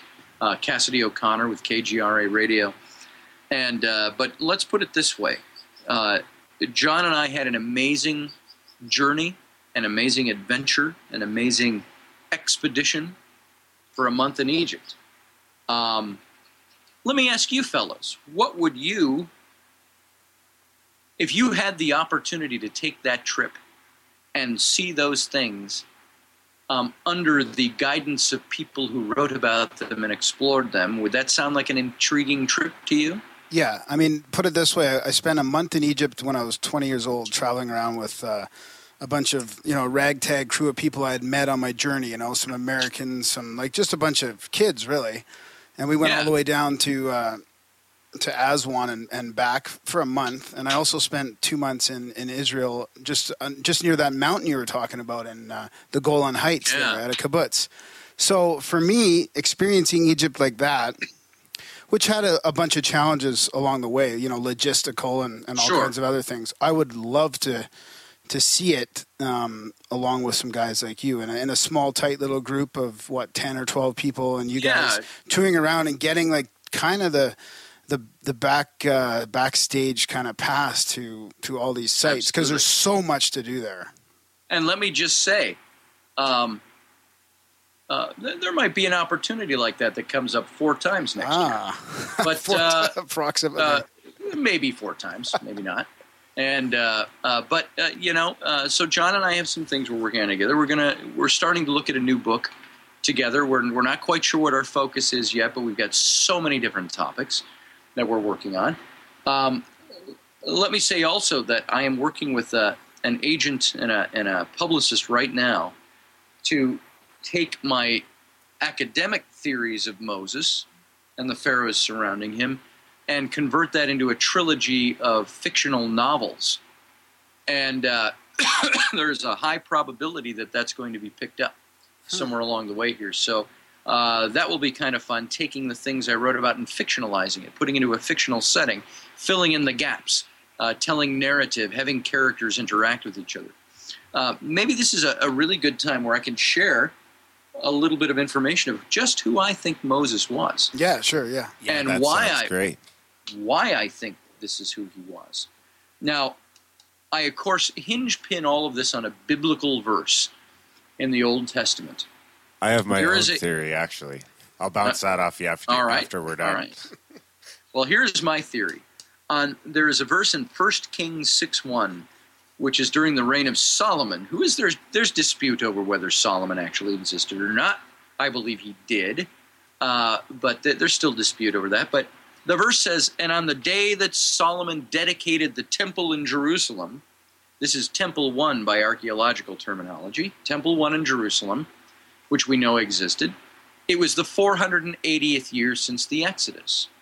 That's a hinge pin date. And that is also a rock solid date because Temple 1, while there's some dispute over it, um, is dated to, to the median date is 966 BC for the founding of that temple, give or take three to seven years in either direction, which is not a big amount of time. so your margin of error is at best at any time four years. And uh, so he, uh, uh, the Bible verse says this. Now, if you do your date from 966 BC, the median date, you end up at 1446 for the date of the Exodus by that verse. Now, if that history is to be trusted in the biblical account, you go back to 1446 in Egyptian chronology. And by the way, another one of the difficulties in dating anything in Egypt is the fact that there are four or five different chronologies of the kings that jump all over the board by 20 to 40 years. And so you could be off by 40 years on something, or 20 years by something, or off by a couple of years on something. And there are several different uh, chronologies that date this. The, the accepted chronology is the Oxford chronology, even though there are others that have very efficacious points to them. Uh, this theory falls roughly within the Oxford chronology. You got to move things around a little bit and allow for some other things. But during this time, if the Exodus took place in 1445 to 1446 BC, And if Moses was indeed 80 years old at the time, you can backdate to 1526 or thereabouts as the date, the year of his birth. Now, sitting on the throne at this time is a king named Tutmosis I. He had a daughter, a single daughter at the time in 1526 BC, and her name was Hatshepsut. And Hatshepsut, her title was Pharaoh's daughter. Um, and if you go to the biblical passage, that's all they say about her. They say, and Pharaoh's daughter did this, and Pharaoh's daughter found Moses in the Nile. That's actually her title in Egyptian history. Now, if she is the woman who found Moses in the Nile, and by the way, even that passage is a little tainted. Um, it doesn't say she floated him in a basket down the expanse of the River Nile. It says that she placed him in a basket smeared it with pitch and put him amongst the reeds on the bank of the river. And uh, this is where Pharaoh's daughter found them. I, I found him, and I happen to believe that this was very well planned by Moses' mother. Um, there is a lot of people. There are a lot of people out there that say, "Oh, this this isn't true. It's obviously just another retelling of the Osiris myth." And how many figures in history, great figures, were floated down the Nile in baskets that predate Moses? Well, here's what I think. I don't think that's that's a coincidence. I think that Moses' mother, his slave mother, did this by plan, by absolute uh, uh, playing into the the mythology of of Osiris. And she knew exactly who was going to be there at the bank of the Nile, and she had her daughter follow the basket down uh, to that spot on the Nile, or bring it down, bring it, wading it through the through the shallows, and I believe this was this was a meticulous plan to have the daughter of the pharaoh find this young baby in a basket and have her immediately latch onto the Osiris story, which was part of their religious mythology. And so this young woman, she's uh, about seven to ten years old at the time in 1526, which would make her too young to be an adoptive mother. So what does the Bible say? She sent him back to his mother to be weaned, and about four or five years passes before she is old enough to claim him. Then he comes back to her and is raised in the palace the rest of his life. and I believe that this is a young man named Senenmut. She names him Senenmut. Senenmut is a historical figure in Egypt. He was the um, uh, tutor to Hatshepsut's daughter, Neferure. Now, keep in mind, tutors back then were not just school teachers or substitute teachers looking for a summer job. They were usually high royal officials. They were somebody who had military experience. They were grounded in the royal family. Now, Senenmut, his name, it says he was born of commoners in Egyptian history. Names the commoners, but doesn't say anything else about his family. It says that Hatshepsut named him Senenmut, which means, by definition, mother's brother. I, your mother, and also the mother of Egypt, am elevating you to the status of brother to me with the gods.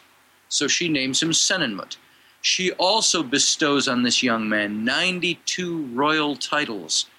She makes him the grand royal architect of Egypt, and he builds her temple and other, other amazing structures. She names him the, the, the uh, uh, grand vizier of Egypt, which is basically second only to Pharaoh. He has all the power of the Pharaoh except the throne itself. She also names him the hereditary crown prince of Egypt. Now, keep in mind, he has this glorious history with Hatshepsut. Um, he leaves behind nine statues of himself, with him caressing the young Neferure, uh, holding her in loving embrace. Um, he and, and, and uh, uh, he, his name was on the walls of her temple his tomb, his big, glorious painted tomb, is out at the northwest corner of the complex of her tomb, uh, of her temple, Deir el Bahri. Um, he disappears completely from Egyptian history with no trace, no evidence, and no mention. No body in any of the of the tomb. He left behind three tombs, all of them unfinished, all of them unused. Uh, there's no body. There's no uh, anything about his disappearance, and within a year, Hatshepsut dies. Um, there's one thing he inscribed on the walls of one of his tomb. He refers to himself in his various royal titles, titles, and he also refers to himself as the sole friend to the queen Hatshepsut. He was very close to her. Now, he disappears, and you'll never guess the, the year he disappears. By the biblical chronology, Moses turns 40 in the year 1486 BC. Lo and behold, this is right around the same year that Senenmut disappears from the scene. And there is a, the story in the Bible that says that Moses murdered an Egyptian taskmaster. This is not so far fetched when you think that those stories are embellished and they also leave out a lot of information. Perhaps Moses murdering the Egyptian taskmaster was nothing more than Senenmut, the grand royal architect, taking out a taskmaster that held political, that was part of the political party of Tutmosis III, the deposed um, royal uh, um, uh, co-regent of Egypt with Hatshepsut. Uh, while he was three years old when her husband died, Tutmosis II, and she and her his her stepson Tutmosis III is the rightful heir to the throne, but he's only three years old at the time. So she becomes his co-regent, and within six years, completely deposes him, and she takes over as Pharaoh of Egypt and reigns for another 19, 20 years. And by the time that uh, um, Tutmosis is 23, she's made him the the uh, um, general of all her armies. Now, you would think that a man who has the armies has the throne, but he never forcibly took the throne from her. She was very loved by her people, but there was political factions, political infighting all throughout, and there was always the tit for tat, knocking off whom you can knock off. And uh, after her death, it is said that Tutmosis III, when he rose to the throne, that he was the one responsible for removing all her images from her tomb, her, her temple, from everything in Egypt. But we come to find out through more recent discoveries that it was really 40 years later, after he takes the throne, that his son, Amenhotep II, who I place as the Pharaoh of the Exodus, is the one that says, I am removing all her images. And you know who else's images he also removed at the same time? Senenmut's. And if you look at your chronology, if Senenmut, or Moses as I think he was, disappears uh, year, uh, the year that Hatshepsut dies, right around 1486 BC, and he's 40, and 40 years later, under the reign of Amenhotep II, the son of Tutmosis III, who would have been the Pharaoh seeking his life. By the way, let me jump back before I get into that. Remember how the Bible says when Moses fled, he says Pharaoh's Pharaoh was seeking his life for taking the life of this Egyptian taskmaster. I asked these guys in Egypt, these these officials, I said if there was a, a member of the royal house who murdered a, an Egyptian taskmaster over slaves, what would be the repercussion? And they both said, they kind of looked, raised their eyebrows, and shook their heads, said, nothing. it would have been whitewashed. I said, so why was Moses' life being sought by the Pharaoh if he was indeed this man and was a royal prince of Egypt? And he kind of shrugged his shoulders. I said, do you think it might be because of the political infighting, the factions? Think of the court of Elizabeth I of England and how Robert Dudley, how uh, uh, the Duke of Norfolk, and all these guys. were all these political factions trying to vie for her throne. This is exactly what was going on, but it was not overt. Otherwise, it would have been rebellion. They'd have been beheaded, and some of them were. Think of the same setting in, in ancient Egyptian history. Here's Hatshepsut with the deposed monarch leading the armies, but they have all this political factioning and infighting going on. What if, and this is pure speculation, but if, if Senenmut the, the, as I mentioned just a few minutes ago, if he is the chief architect and he got into some some uh, dispute with a taskmaster, now remember, a taskmaster wasn't just necessarily the lowliest guy beating a slave with a stick. He may have been somebody set over hundreds of slaves and over hundreds of taskmasters. This may have been an official. And if he murdered that guy because perhaps it was one of Tutmosis III's men, faction, the political faction that was against Hatshepsut, um, this could be great grounds for Tutmosis III to say, "I'm going to, I'm going to get this asshole."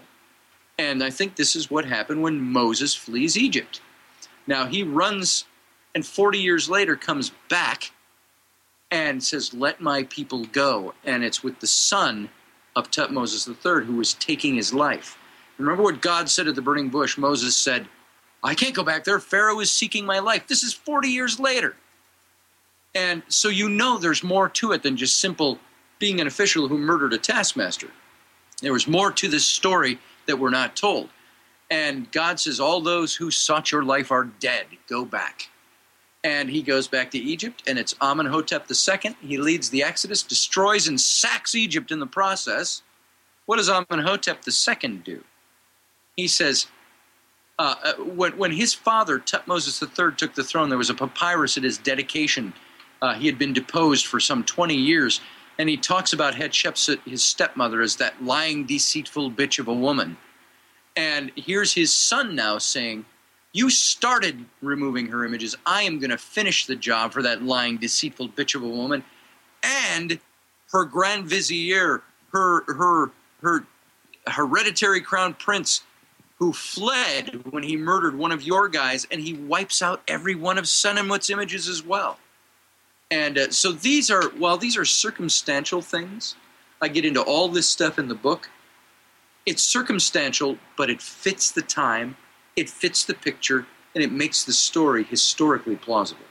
And this is who I think Moses was. He was this man, Senenmut. And I believe Senenmut was very closely tied to Hatshepsut. And when he flees, she's dead within a year. Wow. And, uh, and it's an amazing story.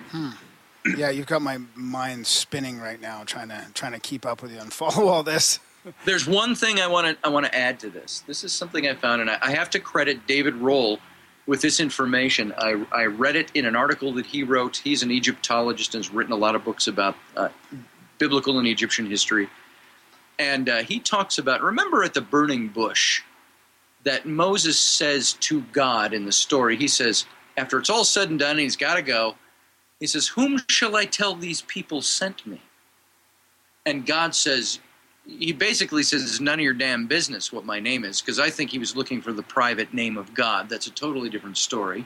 The way he phrased the question was if you know the private name of a deity, you would have power over it. And he says, So, whom should I say sent me? What's your name?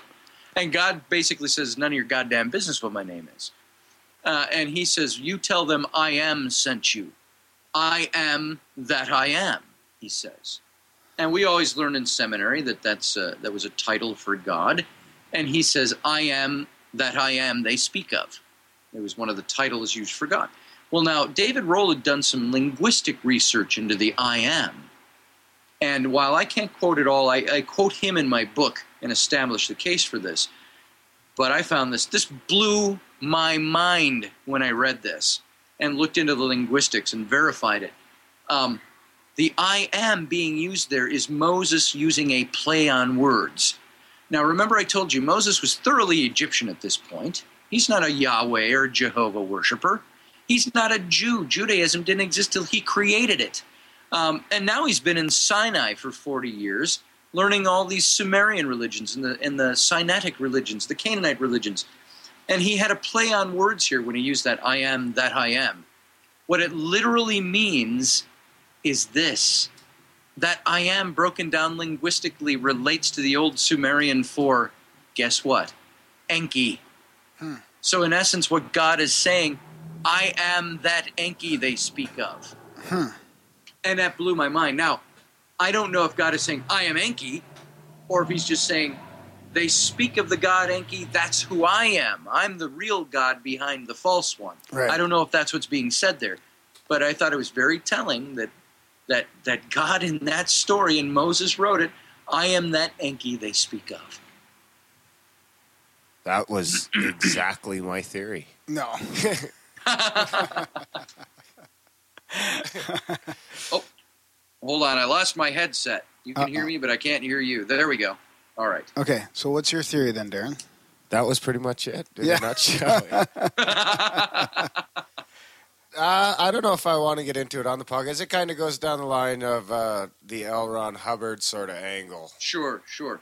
Um, well, whatever. Who gives a fuck, right? Yeah, get get into it. Yeah, well, I I, fig- I figure maybe after he got banished from Egypt or however it happened, he was, you know, feeling kind of down and he went into the mountains for 40 years and studied these all these other ancient religions, and then maybe he figured, you know, what the hell? Why don't I I just go start my own religion? Well, I think that's exactly what he did.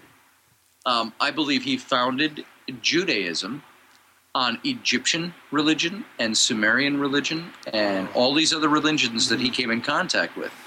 Uh, you find uh, just in Oh, talking about the stories, as I mentioned, the, the, the Garden of Eden story, how that relates to the Sumerian story. He took and he altered the facts to fit and uh, created Judaism. And that pretty much sprung into the the three major religions of today. Yes. And uh, a good example that I use in the book on the reptilians, by the way, is Muhammad. And I say this with all due respect, uh, not wanting a fatwa on my head, but uh, Muhammad was a, a, a wealthy son of a family, and they had all these factional tribes of Arabs that were not united. And they all worshipped at Mecca, but they worshipped 360 different gods. And Muhammad had as a mentor, and this is historical fact, he had a Jewish man and a Christian man that were mentors of his. And they said, if you ever hope to unify these splintered tribes, you have to start by going monotheistic. You have to do away with polytheism. And so, what he ended up doing, he took 359 of this pantheon of gods and discarded them and kept or Allah. rele- and he kept Hamal, which he renamed as Allah. And he said, now Allah is our one monotheistic God. And he created Islam out of whole cloth to unify his people. And I think this is exactly what Moses did. he led the ragtag remnants of an enslaved Israelite people who had been in country for 400 years, many of those years as as as indentured, uh, not indentured, as, as uh, forced labor slaves, and he frees them. They don't give two shits about Moses. You can find as the Exodus goes on, uh, they're out of there. Now, let me ask you guys a question: If you had seen and experienced under a, a charismatic leader the 10 plagues of Egypt. You'd seen the wonders of God displayed uh, in full force, and it and it releases you from bondage. You're you're holed up against, backed up against the Red Sea, and the armies of Pharaoh descending on you, and your leader stretches his hand across the waters, and the waters part, as the Bible says, a wall on the left and a wall on the right. Which, by the way, there's also the little phrase that we that we gloss over a lot. It says, "And Moses stretched the rod of, of God over the waters, and a strong east wind blew all night and dried the ground." And the waters, then they added, and the waters stood on the right and the left. Hmm. And that you cross through that, and then you see those waters close on the encroaching army, and you're free. Would you a week later be building an idol to a golden calf? Probably or would you be not. worshiping the God that uh, your leader said? Uh, remember, uh, remember when Moses went up to the mountain and he left the people all down on the on the ground floor, and he's gone up there for forty days. I believe, by the way, it was an active temple at that site. The temple of Hathor was at the top of Serabit el Khadim. I believe Moses went up there to commune with these priests who were housed there. And if you go up there, the whole place is steles inscribed on both sides. They look like tall gravestones, ranging in size from a foot tall to eight feet tall. And then you see these piles of thousands of years old ruins of these shards of these steles that were inscribed on both sides and broken and cast off in a, in a pile. What does it say Moses did when he came down with the tablets of the law? It says it was two stele inscribed on both sides. And he comes down and they're worshiping the golden calf. But remember when he's up there, what did the people say? They said, now this is a vernacular translation. They say, uh, Where is this man Moses who led us out of Egypt? He's gone up in the mountain. Build us a God that we may worship him. And Aaron casts the golden calf. Now, in the vernacular, this translates, they're basically saying, Hey, where is this guy Moses? He let us out, and now he's gone. He's been up in this mountain for 40 days. and uh, they basically had no real connection to him. This is, and they're complaining. You know why they're complaining? They have no connection to Moses. They have no connection to his God, Jehovah or Yahweh. This is not their. They're their just God. happy to be the get the fuck out of Egypt. Right. They're happy to be out, except except they're they're moaning the whole time. Oh, we had leeks and onions by the Nile, and out here we have dirt to eat. Uh, you know, we have no water, and uh, uh, and uh, they're doing all this complaining. You know why I think that is so?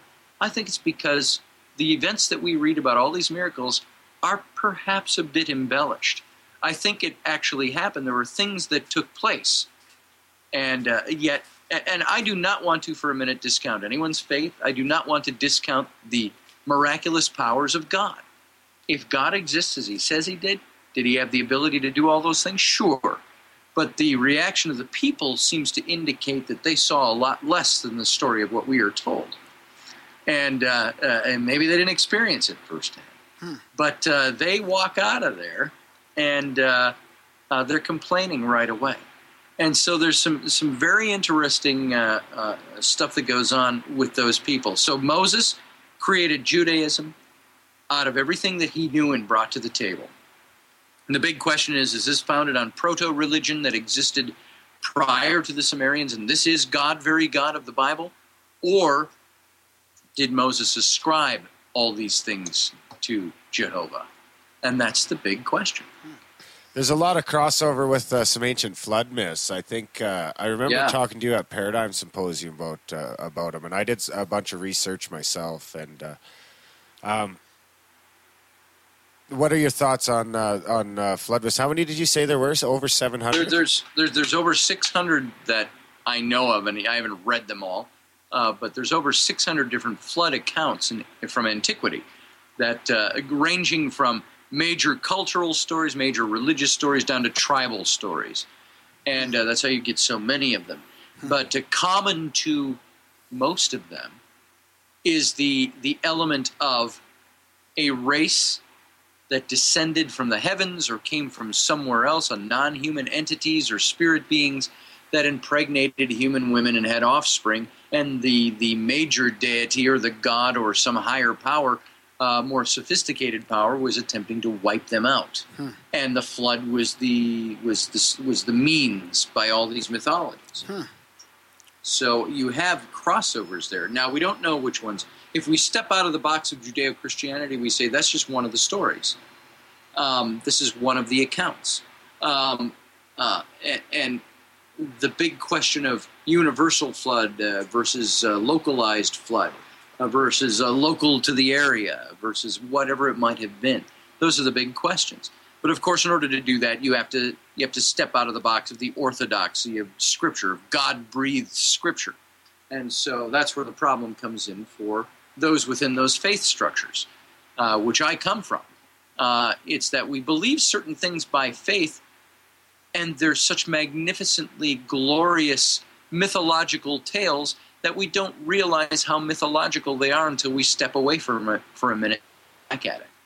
Um, uh, so, and, and, I think that's that's where all these stories come, and they all they all correspond. And as I said uh, to George Noory, I remember this was on Coast to Coast last year on this topic, and I said the one thing that is certain, George, I said is that mankind went through some amazing interruption of the bloodlines very early on from the get go. Hmm. And whether it be ancient alien or non human entity or spirit beings or gods, uh, this is what happened. Hmm. Have you done much uh, research into into Native American uh, folklore or creation not, and spirituality? Not too much. I I, I, I dug into uh, just one tribal story, the, the Lakota story of creation, and uh, it talks about how the, the, the, first man and woman, and they, they had a name. Uh, their names I can't remember off the top of my head. There's something like like like like uh, or something like that. It had that ring to it. Um, that they ascended up out of the subterranean caverns of the earth and saw the sunlight for the first time on the day of creation. And uh, they had a daughter as the first child um, and I don't remember her name, but she was being she was fallen in love with by the god Iktomi, who was the correlation to the serpent in the garden character. He was the trickster character, the bringer of chaos, and uh, he impregnates the daughter, and she has I think it's triplets. Something common, by the way, to most of these first family stories you'll find in different creation stories, that was the Lakota story in a nutshell, um, is that there were multiples either born to the children of the first family or to the first couple themselves twins, triplets, quadruplets, quintuplets. And uh, this is mentioned in all these different uh, cases, mythological stories. And uh, it's no different with Adam and Eve. They bore Cain, Cain and Abel.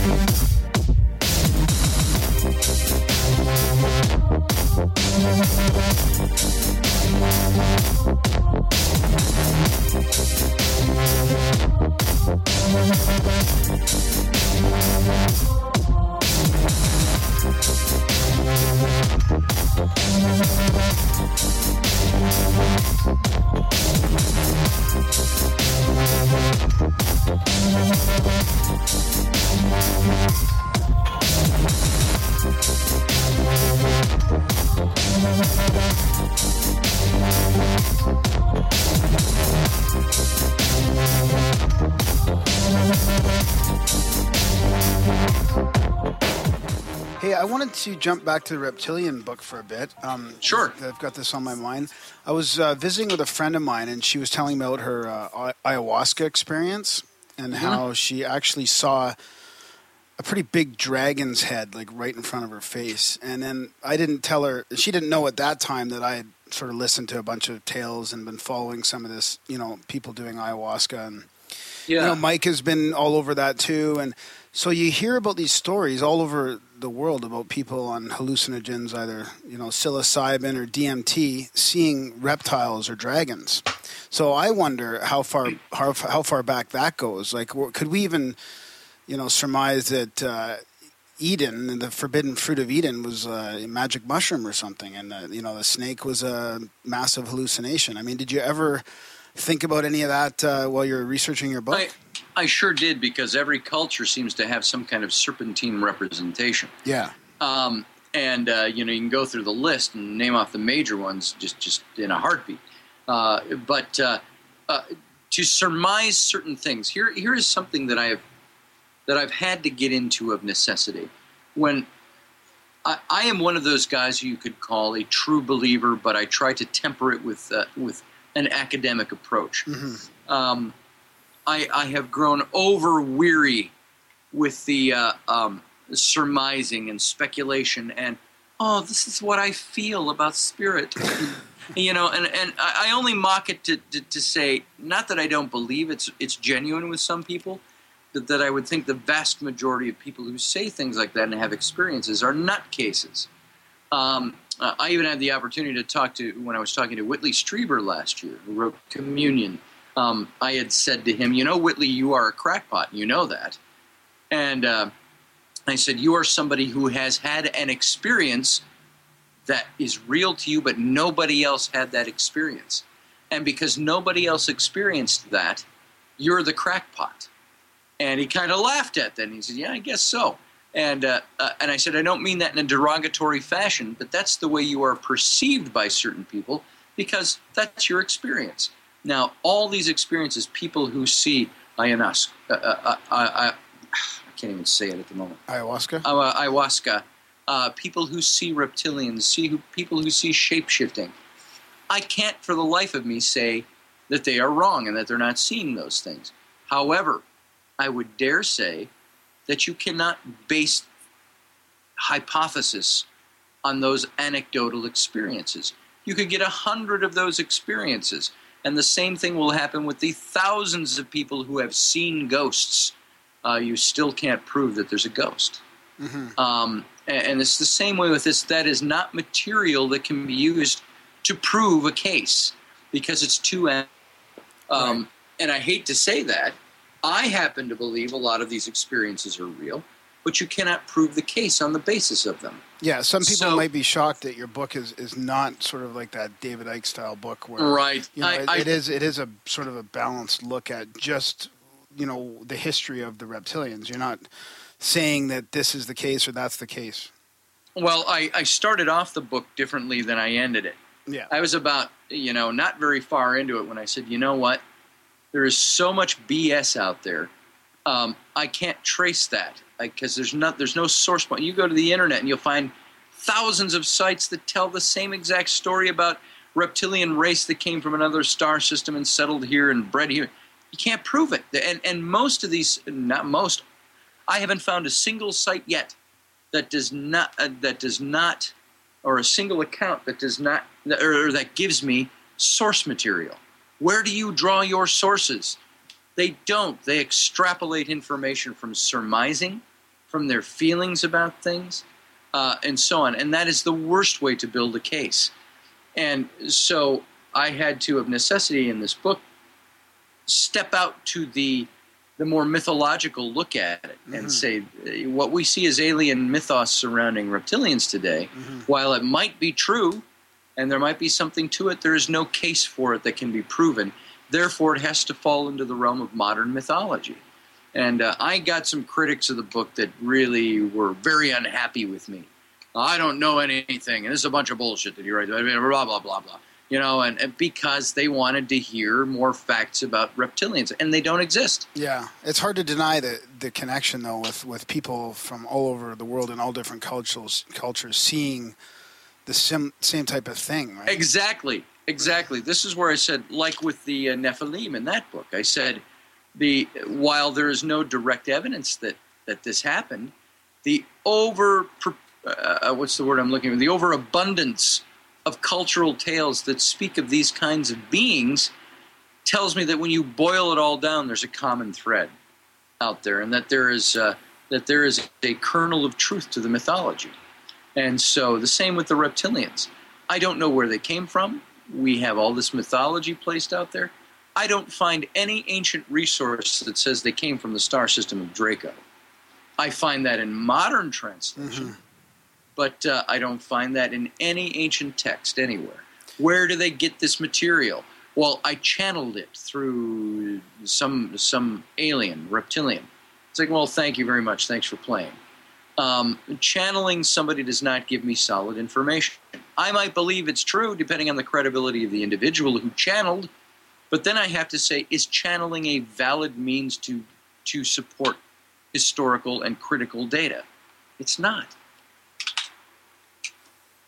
Yeah, I'm not a I'm not a huge supporter of channeling myself. Me I'd either. like to say. I'm I'm a little bit more on the the believer side of that. I've I've seen some stuff live that it was pretty uh it was pretty incredible.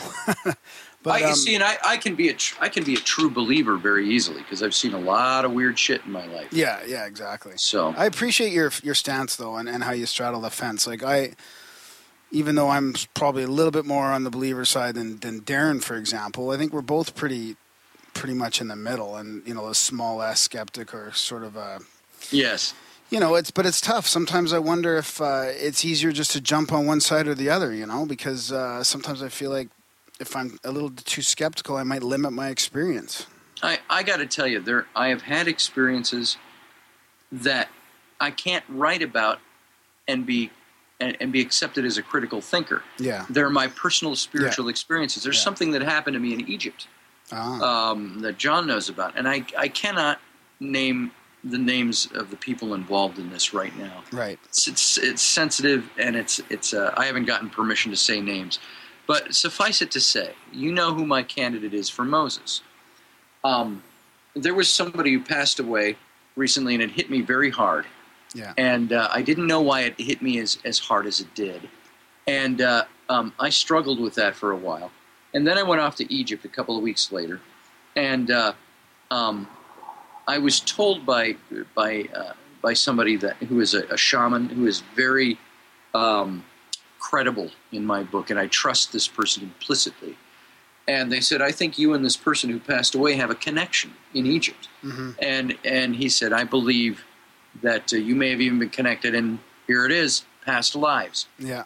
And if it wasn't this person who I trusted saying it, I would have thrown it in the bullshit can immediately. Because I hear so many people that say, especially of people who die, oh, we were connected. You were connected to him in a past life. That's why you're grieving. And, and, and you know, to me, that's the bullshit can. uh, because I can't prove it, I can't qualify it or quantify it. But so I go off to Egypt and I'm standing at the tomb of Senenmut. And I'm all by myself. John and Maria had gone up to the main road. This is down, if you're facing Hatshepsut's temple, um, there's to the to the west in front of you behind her temple, and to the north on the right side of you, there's these sheer cliff faces, craggy cliff, cliff faces, going up hundred feet and more. And uh, um, down in the the the what would you call it? You're facing on the main road, facing the temple, and you look down in the the the the, the land drops away, and then it rises up into the cliff walls, and that's where Senenmut's tomb is. So we went down in there. We're standing outside his tomb, and I stood there uh, all alone for a couple of minutes, and I. I said out loud, rather nonchalantly, it was nothing. I wasn't trying to conjure anybody or anything like that. But I think I was lighting a cigarette as I said this, and I said, So, Senenmut, are you Moses? Really? And I said, Moses, are you Senenmut?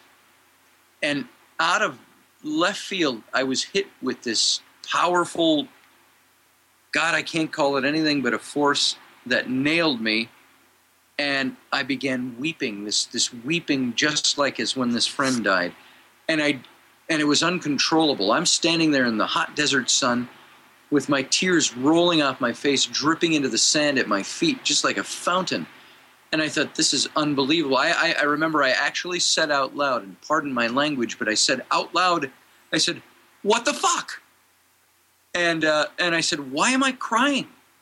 Why is this affecting me this way?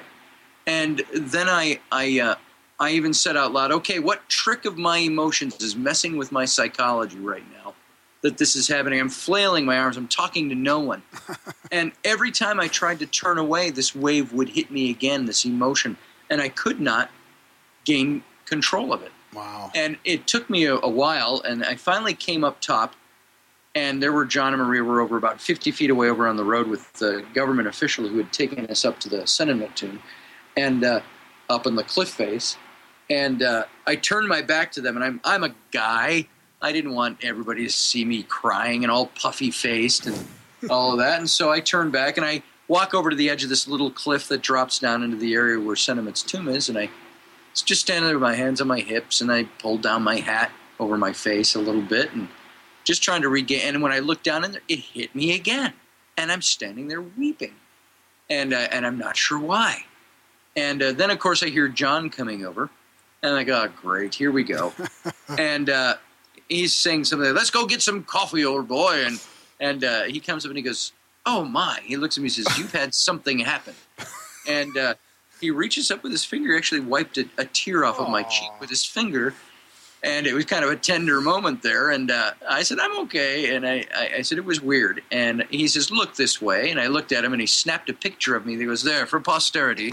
Scotty crying, and uh, then of course Maria came over and kind of chided him mildly and said, "Scotty, you need to go back down there and ask for clarity." And she grabbed Jarm by the arm, and they went off to have coffee. And I uh, walked back down there, and I sat down there for quite a while, and I wrote about it, and uh, stuffed my pockets full of Senenmut tomb sand, and uh, brought that home with me. And uh, now, fast forward to several weeks later, and I'm talking to the wife of this friend of mine who had died, and I said I wanted to be very sensitive about this, but I said I, I need to tell you about uh, the way his death uh, affected me. And uh, I told her. And then I said, There's something else. I said, When I was in Egypt, I was told that there might be a connection. And I said, This didn't occur to me until after the fact. But then I told her about the experience at Senenmut's tomb. And uh, she said, Oh my. She said, I got to tell you something. She said, We were studying together the relationship between Senenmut and Hatshepsut for over before he died. Wow. And Wow. she said he also believed he was a reincarnation of Senenmut, if not the reincarnation, at least an overlapping energy. Yeah. Yeah. And uh, then she said, "Now, what day did this happen to you at Senenmut's tomb?" And I picked up my journal. I said it was Tuesday, February fourth, mid-afternoon. And she said, "Oh my!" She said, "I happened to be somewhere, and his brother and I saw and his apparition for a brief second, and he moved something on that same afternoon. And she said the strongest sighting I've ever seen of him since his death. And uh, and to me, that left me with more questions than answers, but it also answered some things for me on a non academic level, on that purely, you know what I felt like? I felt like uh, um, the movie version probably portrays this better, but remember the, the book in the movie Contact by Carl Sagan. Mm-hmm. And uh, at the end of the movie, she's the scientist fighting the faith issue all the way through this movie science versus faith. Then she has something that she has to accept only by faith because she can't prove it. Yeah. This is exactly what I felt I was at that moment. I felt I have hit an element of faith that I cannot prove, but I cannot deny it. Yeah. And uh, so this, for me, established a spiritual, what would you call it, a synchronicity, a verification that I was on the right path. Yeah. And somebody was telling me so. Amazing. And uh, uh, so, and there's been many other things, spiritual things connected to that since, that just have me, as as much as I like to play the academic in certain aspects, uh, I am fully convinced that there is a spiritual realm that's at play here as well. Yeah, I'd, I'd, I'd have to agree with that 100%. Um, I, I don't personally believe that it has to be written down in a book or anything like that, but I, I believe that everyone Right. can find it kind of within themselves.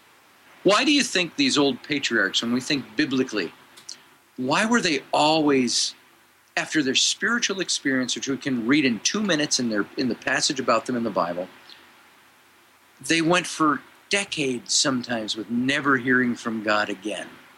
And why were they always at such a quandary? Why did they make so many mistakes trying to make things happen? Because they were trying to play off of that one experience, that Yeah. one epiphany. Um, and they made mistakes along the way because of it.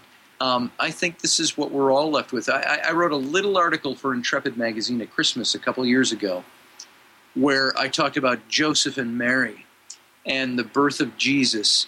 And remember what happened in that story? This is just a rabbit trail that popped into my mind, so it's worth talking about. What happened in that story? She's pregnant, and it ain't his kid. And they're not married yet. They're betrothed, which by first century Judean uh, Jewish custom was as good as marriage, just without the legalities yet. And uh, they had to be betrothed for a year, and she comes up pregnant. And what does it say? Joseph has the right to haul her before the Sanhedrin or the Jewish court and possibly even have her stoned for adultery. But what does he do? It says he's gravely disappointed. It says, and he sought to put her away or divorce her from this betrothal privately. Now, I think that showed that he had a great love for her. What, what do people who love each other when they find out the other piece person cheated on them? Uh, even if that person is asking for forgiveness and wants to keep the marriage going, what does that person do? They love them, but that imagine that grave disappointment, that that shaking of the chest that comes along when you realize that this betrayal took place to you, and you try to compensate and overcome that. And uh, many times people don't. It's such a break of trust that they can't go on, and they divorce. Same thing happened with Joseph. There, he's going to put her away quietly, but he's not going to. He doesn't want to make a public spectacle. I think it's also because of the, the embarrassment factor for him. But then, lo and behold, what happens? He has a dream one night. And who appears to him in the dream but the angel of the Lord, which is another name for God? And God says, Don't be afraid to take Mary as your wife. The child is mine. And he is the Messiah. And he wakes up with this glorious resolve that his wife is now bearing the Messiah, the long sought after Messiah. And I can imagine Joseph waking up in the morning with this amazing dream, and he's on cloud nine. God just spoke to me. And by the time he's poured his first cup of coffee and he's standing in front of his unshuttered window watching the sunrise, scratching his hairy ass, sipping at his coffee, going, Now, oh, wait a minute. Was that really God that spoke to me, or was that just a dream? And so, you know what Joseph did? He acted by faith. He said, I'm going to operate as if that was a true thing. And I don't think God ever spoke to him again. I think there's some that God told them to flee to Egypt uh, when the baby was small, um, and so on. But this is a guy who operated when his natural defense against the unknown probably told him flee from that and yet he operated by faith. So I think this is what we do with all this stuff. um, is uh, uh, reptilians, Nephilim, Moses, the, Exodus, the plagues. We look at all this stuff and we say, I can believe that stuff, but eh, wait a minute. And, and did Moses do the same thing?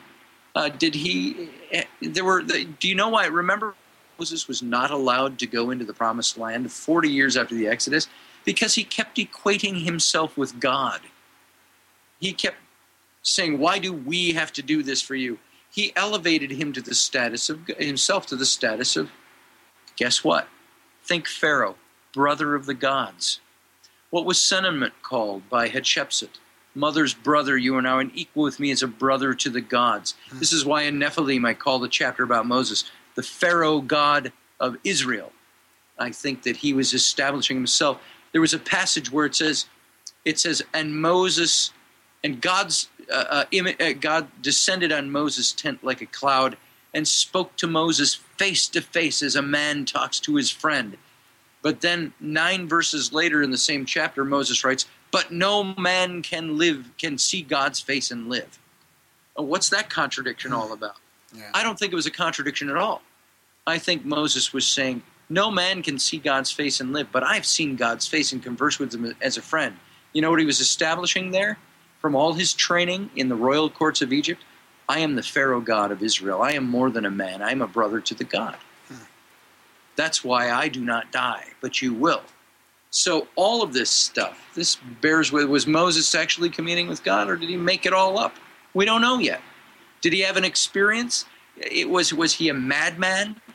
Uh, did he at 80 years old have this this epiphany and said, "This is it. This is yeah," and he believed it?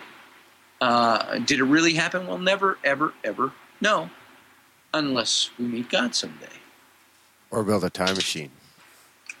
That's my next thing, man. I want a, I want a time machine. I wouldn't go back to change time, you know, the whole butterfly effect thing, and yada yada yada.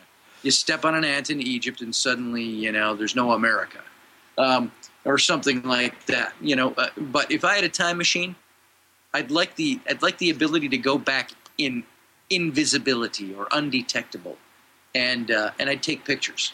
Yeah, and just watch. Yeah, I'd go into the future. I think. that'd be interesting. Yeah.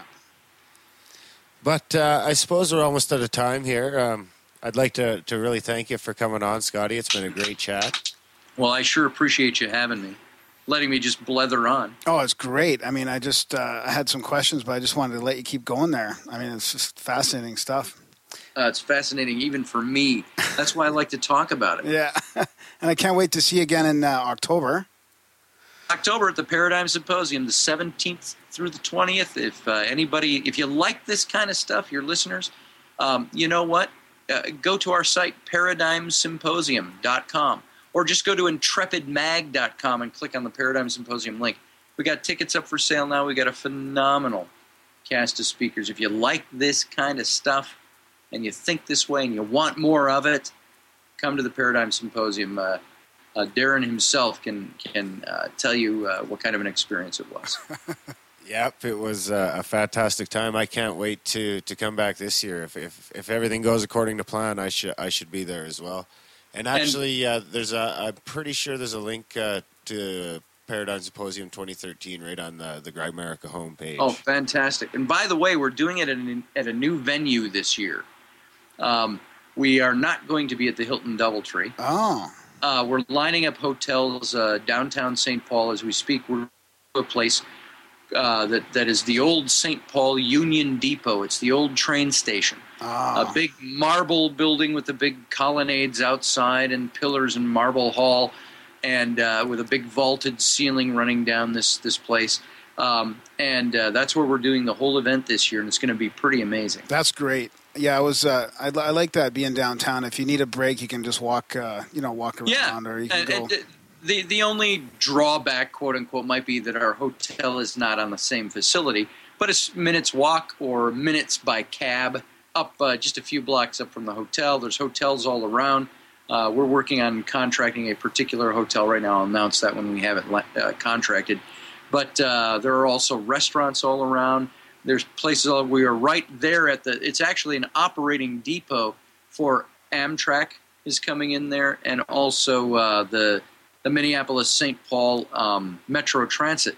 Uh, the train, the train will run you all the way out to the airport and to the Mall of America, and uh, all these different places around the city. So it's it's actually a, a very cool location.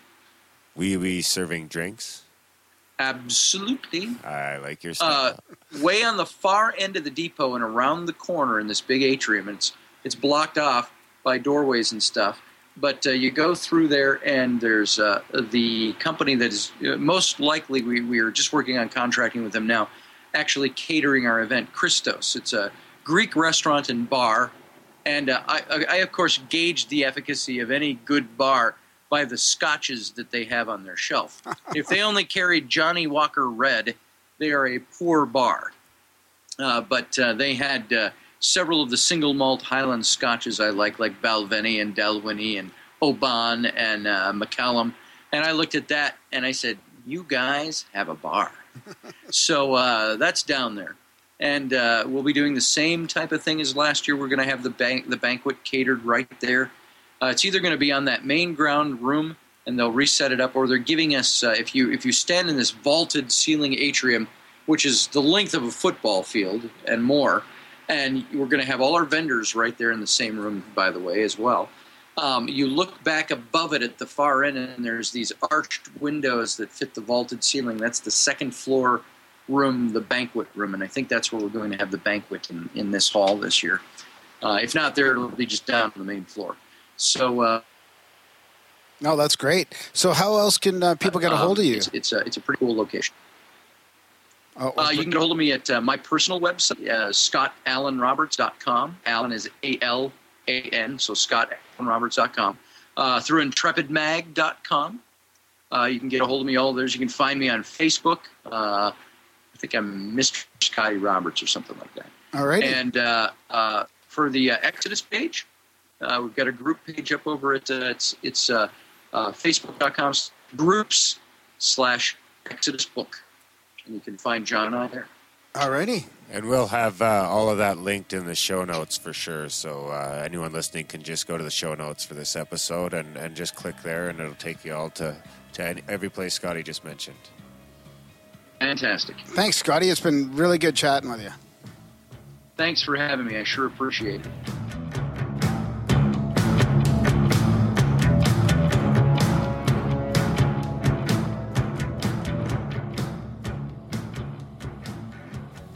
And that was our chat with uh, Scott Alan Roberts of Intrepid Magazine, uh, Paradigm Symposium. The list goes on and on and on. Uh, what a gr- what a great chat! We ran uh, longer than ever because uh, it's just hard to stop. It's so interesting. It's great. Yeah. Yeah, yeah. Scotty's a great uh, public speaker. I can't wait to hear him speak at the Paradigm Symposium this year. Uh, as usual, of course, we'll have all that uh, linked in the show notes. Yeah, I was. I didn't really get too much um, Bible experience when I was younger. Like I went to Sunday school a bit, so some of that that stuff is hard for me to keep up with. But it's good to hear some of his own experiences there too in Egypt. Yeah, yeah, it was a, a great, a great talk, and uh, of course we had RPJ uh, before that. Um, uh, I do want to apologize for a, a bit of the quality on the intro. Um, we had uh, some some major Skype problems um, with our connection, so we were going through some flooding here at the time in Calgary. So I'm pretty sure that had something to do with it. So. Uh, I apologize for that. I did the best I could with it, and um, well, hopefully now that the, the scene is cleared up here in Calgary, we, we won't see any more of those. Uh, I know we had a great connection tonight, so Yeah, and we've got uh, Robbie Graham coming up in a few days, so we should be able to get that out pretty quick. Yep, yeah, we'll have Robbie Graham next week, and then um, after that'll be Dennis McKenna. Oh, that's that'll be a good one too. Yeah, and then uh, I, I will have Nick Redfern eventually. Uh, we haven't worked out the logistics of it yet. Um, and of course, as usual, you'll find uh, links to uh, everything in the show notes. Uh, Graham will uh, get those ready for you guys. Thanks. Yeah, I do the editing. Come on, it's fair deal. All right. Well, uh, it's been great chatting with you again. This was a wonderful night, and I'm looking forward to uh, joining you again soon. Yeah, it was great. Thanks for uh, thanks for coming. Big thanks to uh, RPJ and uh, Scotty Roberts again, and uh, we'll see you uh, see you next time with Robbie Graham. Have Ciao. a good one, guys.